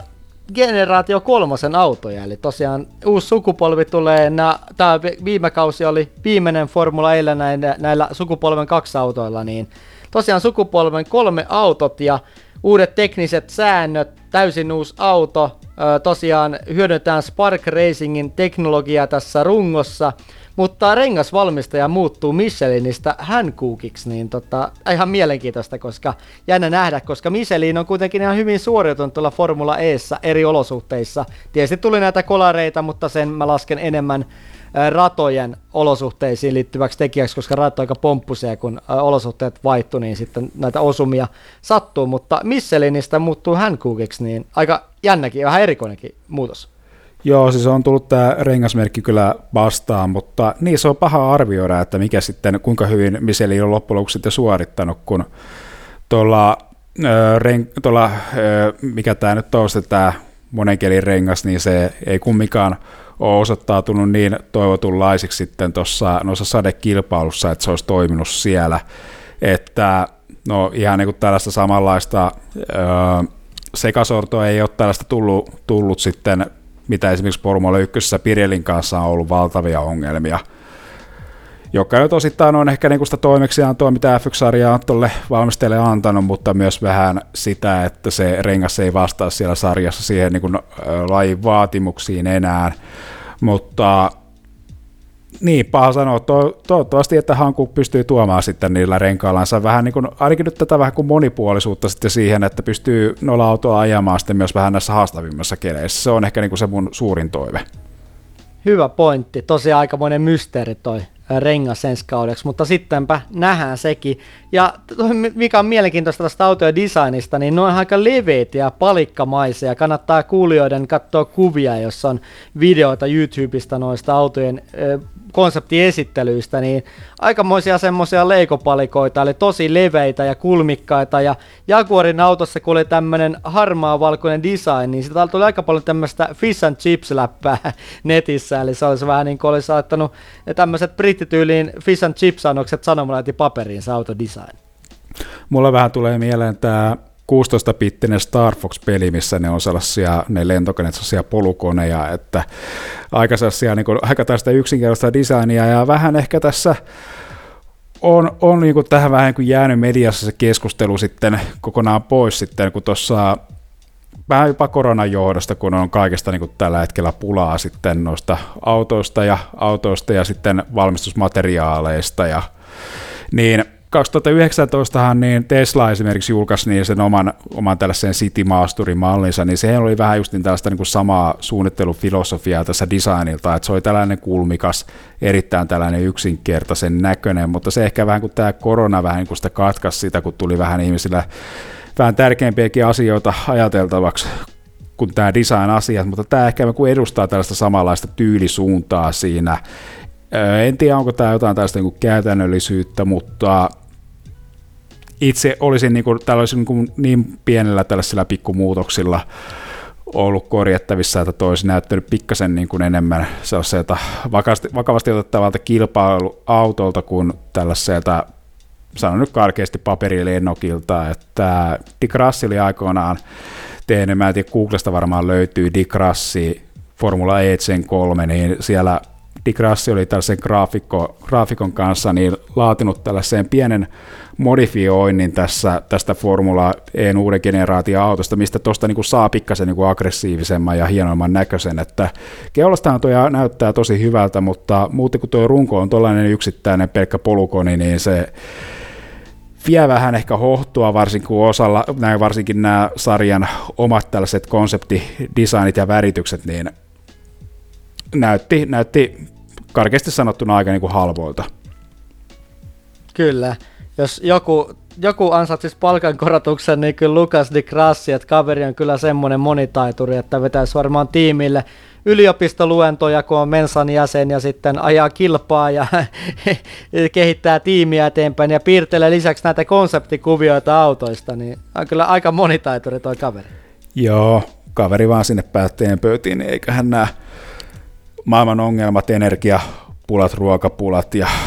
poliittiset, poliittiset konfliktit on ratkaistu ainakin viikossa, että sinne vaan sitten uraan päätettyä. Kyllä, joo, varmasti on paikkoja tarjolla. Mutta tota, joo, tuosta autodesignista vielä lyhyesti, että mun mielestä toi aika, suoraan sanoen aika hirveä toi design, että niin kuin sanoit paperilennokki, niin kun tuo generaatio kakkosautot tuli, niin mä siistillä tavalla olin innostunut, että tämä on vähän kuin tämmöinen Batmanin, nyky Batmanin tyylinen auto, että tässä on makeet, kaartuvat takasiivet ja tosi hieno design, niin nyt tuli ihan päinvastainen reaktio mulle tuosta autodesignista, että enemmän semmoinen lievä järkytys, ja tämä, katoin somessa kommentti, prosenttia, niin aika monet oli vähän samalla linjalla kuin minä. Joo, siitä se vähän itsestäkin näytti, että kyllä mä niin tuosta yritän niin nähdä tällaisia hyviä puolia, kyllä mä sanoisin, että se keulaosuus on niin hyvä, mutta se runko, niin siinä pitäisi olla pari sellaista niin kuin kohtaa siinä, että pari kulmaa enemmän sanoisin, enemmän, että se ei ole sellainen yksipelainen justiin paperilennokki, vaan sitä auto tarvii muotoja, sen nyt voisi niin kuin vaikka tässä niin kuin kiteyttää. Kyllä. Katsotaan, miten Lukas Di Grassin piirrokset auttaa tuossa auton jatkokehityksessä. Semmoinen vielä nopea vielä kiteytys tähän loppuun noista autoista. Eli huippunepeys kasvaa 30-22 kilometrin tunnissa, eli melkoinen tuntivauhti. Tähän voi vaikuttaa tilanteisiin radalla, ohituksiin, jopa kolareihin, kuinka vakavia kolareita on radoilla, niin erityisesti sekin on mielenkiintoista miettiä, että miten tämä vaikuttaa ratoihin, joilla ajetaan, että miten tuommoiset huippunopeudet, mitä on ne mahdollisia tämmöisillä ahtailla katuradoilla, jotka on pomppusia, niin tarvitaanko tässä myös jatkossa siirtymistä tuommoisille perinteisemmille radoille sitä aika piankin? No ainakin tässä täytyy miettiä näitä, tätä lajin uudistumista, että näiden ratojen uudistumista, että tämä nykyinen ratkaisukin oli jo tällainen erittäin aaras näille nykygeneraation autoille, niin tässä väkisin täytyy tehdä uudistuksia. Tällaisella konseptilla ei voida enää jatkaa. Jos on nopeudet on kovempia, niin ja sitten en tiedä, onko tuo autojen kokoste tuosta niin muuttunut entisestään, mutta jotta tuo ylipäätään olisi turvallista tuo kilvanajo, niin kyllä ratojen tulee leventyä ja tuo jo huippunopeuden kasvaminen, niin se luo tarvetta jo niin suorille sitten, että niitä pystyy vähän hyödyntämään, että jo tuollaisessa vauhdissa niin tulee vähän jo tuollaista niin imuavun tarvetta ja ihan jos mä haluan vielä pitkälle mennä justiin toi niin vauhtien kasvaessa, niin se voi jo käynnistää jo vähän tuollaista aggressiivisempaa aerodynamiikkasuunnittelua noissa tiimien sisällä, sillä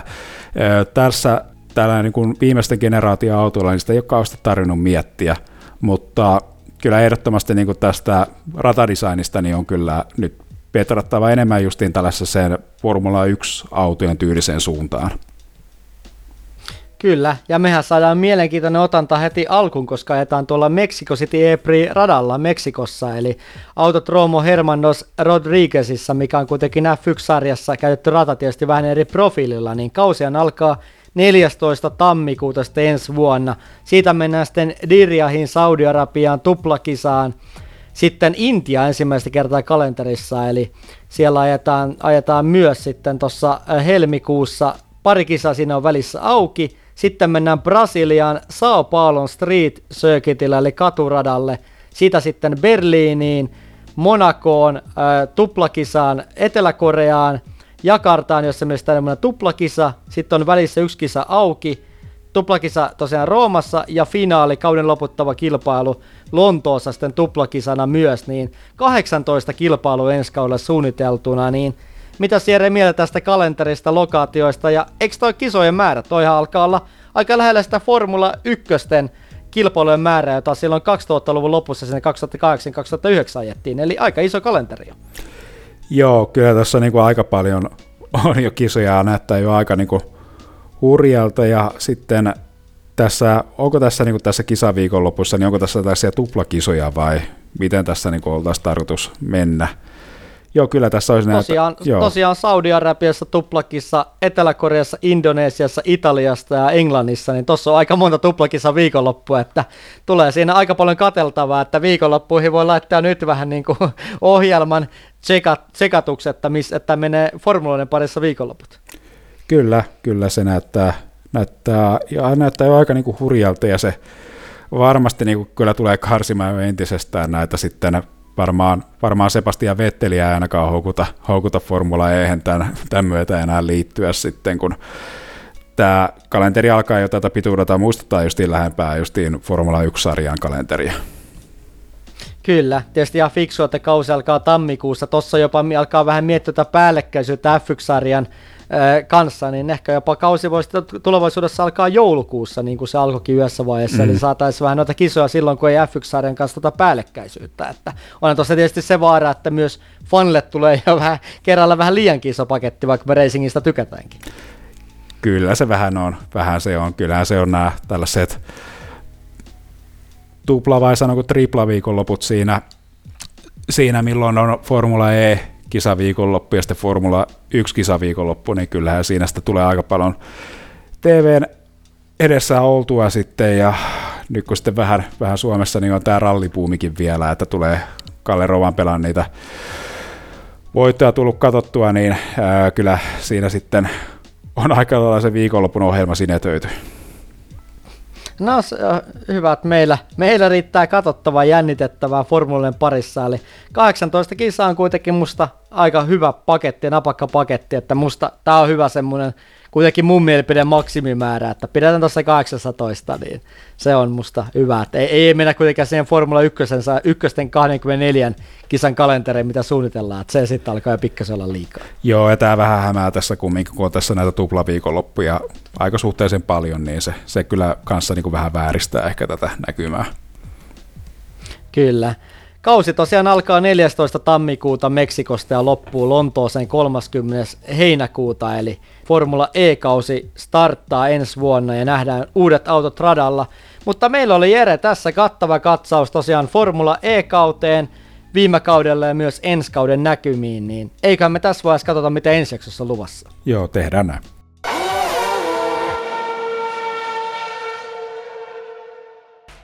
Seuraavassa jaksossa meillä on Overcutissa tarjolla Formula-arvostelua, eli F1-sarjan uusin osa F1-pelisarjassa, eli F1 on nyt Overcutin testissä, ja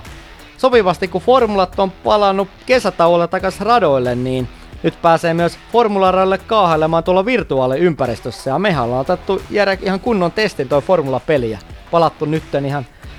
reaalimaailmaan tuolta virtuaaliradolta. Joo, se oli mielenkiintoinen kokemus. Siinä oli ihan niin tästä perinteisiä elementtejä näistä, mitä on totuttu näissä Codemastersin Formula 1-peleissä kokemaan, mutta aika paljon ekstraa kyllä kanssa, että mielenkiintoinen kyllä keskustelu meillä on luvassa siitä. Kyllä, tosiaan uudenlaisia ominaisuuksia, mistä ollaan montaa mieltä ja vähän muutakin, muutakin autoluokkia Formula 1 lisäksi. Ja tosiaan siinä pelissä niin kattava arvostelu tulossa seuraavassa jaksossa. Ja tämä seuraava ja aiemmat jaksot on tutuissa paikoissa, eli Spotifyssa, iTunesissa, Google Podcasteissa ja meidän sivuilla overcut.fi kuultavissa. Ja totta kai kannattaa viimeistään nyt seurata Instagramissa myös Overcuttia, eli siellä paljon Overcutin Instagram-storeja ja myös tiedot totta kai silloin, kun Formula 1 kisaviikonlopput on käsillä, että tietää milloin ajetaan. Mutta kiitokset tästä jaksosta kuulijoille ja me kuullaan pelillisissä tunnelmissa F1 22 arvion parissa ensi jaksossa. Kiitokset ja moikka! Kiitos, moikka!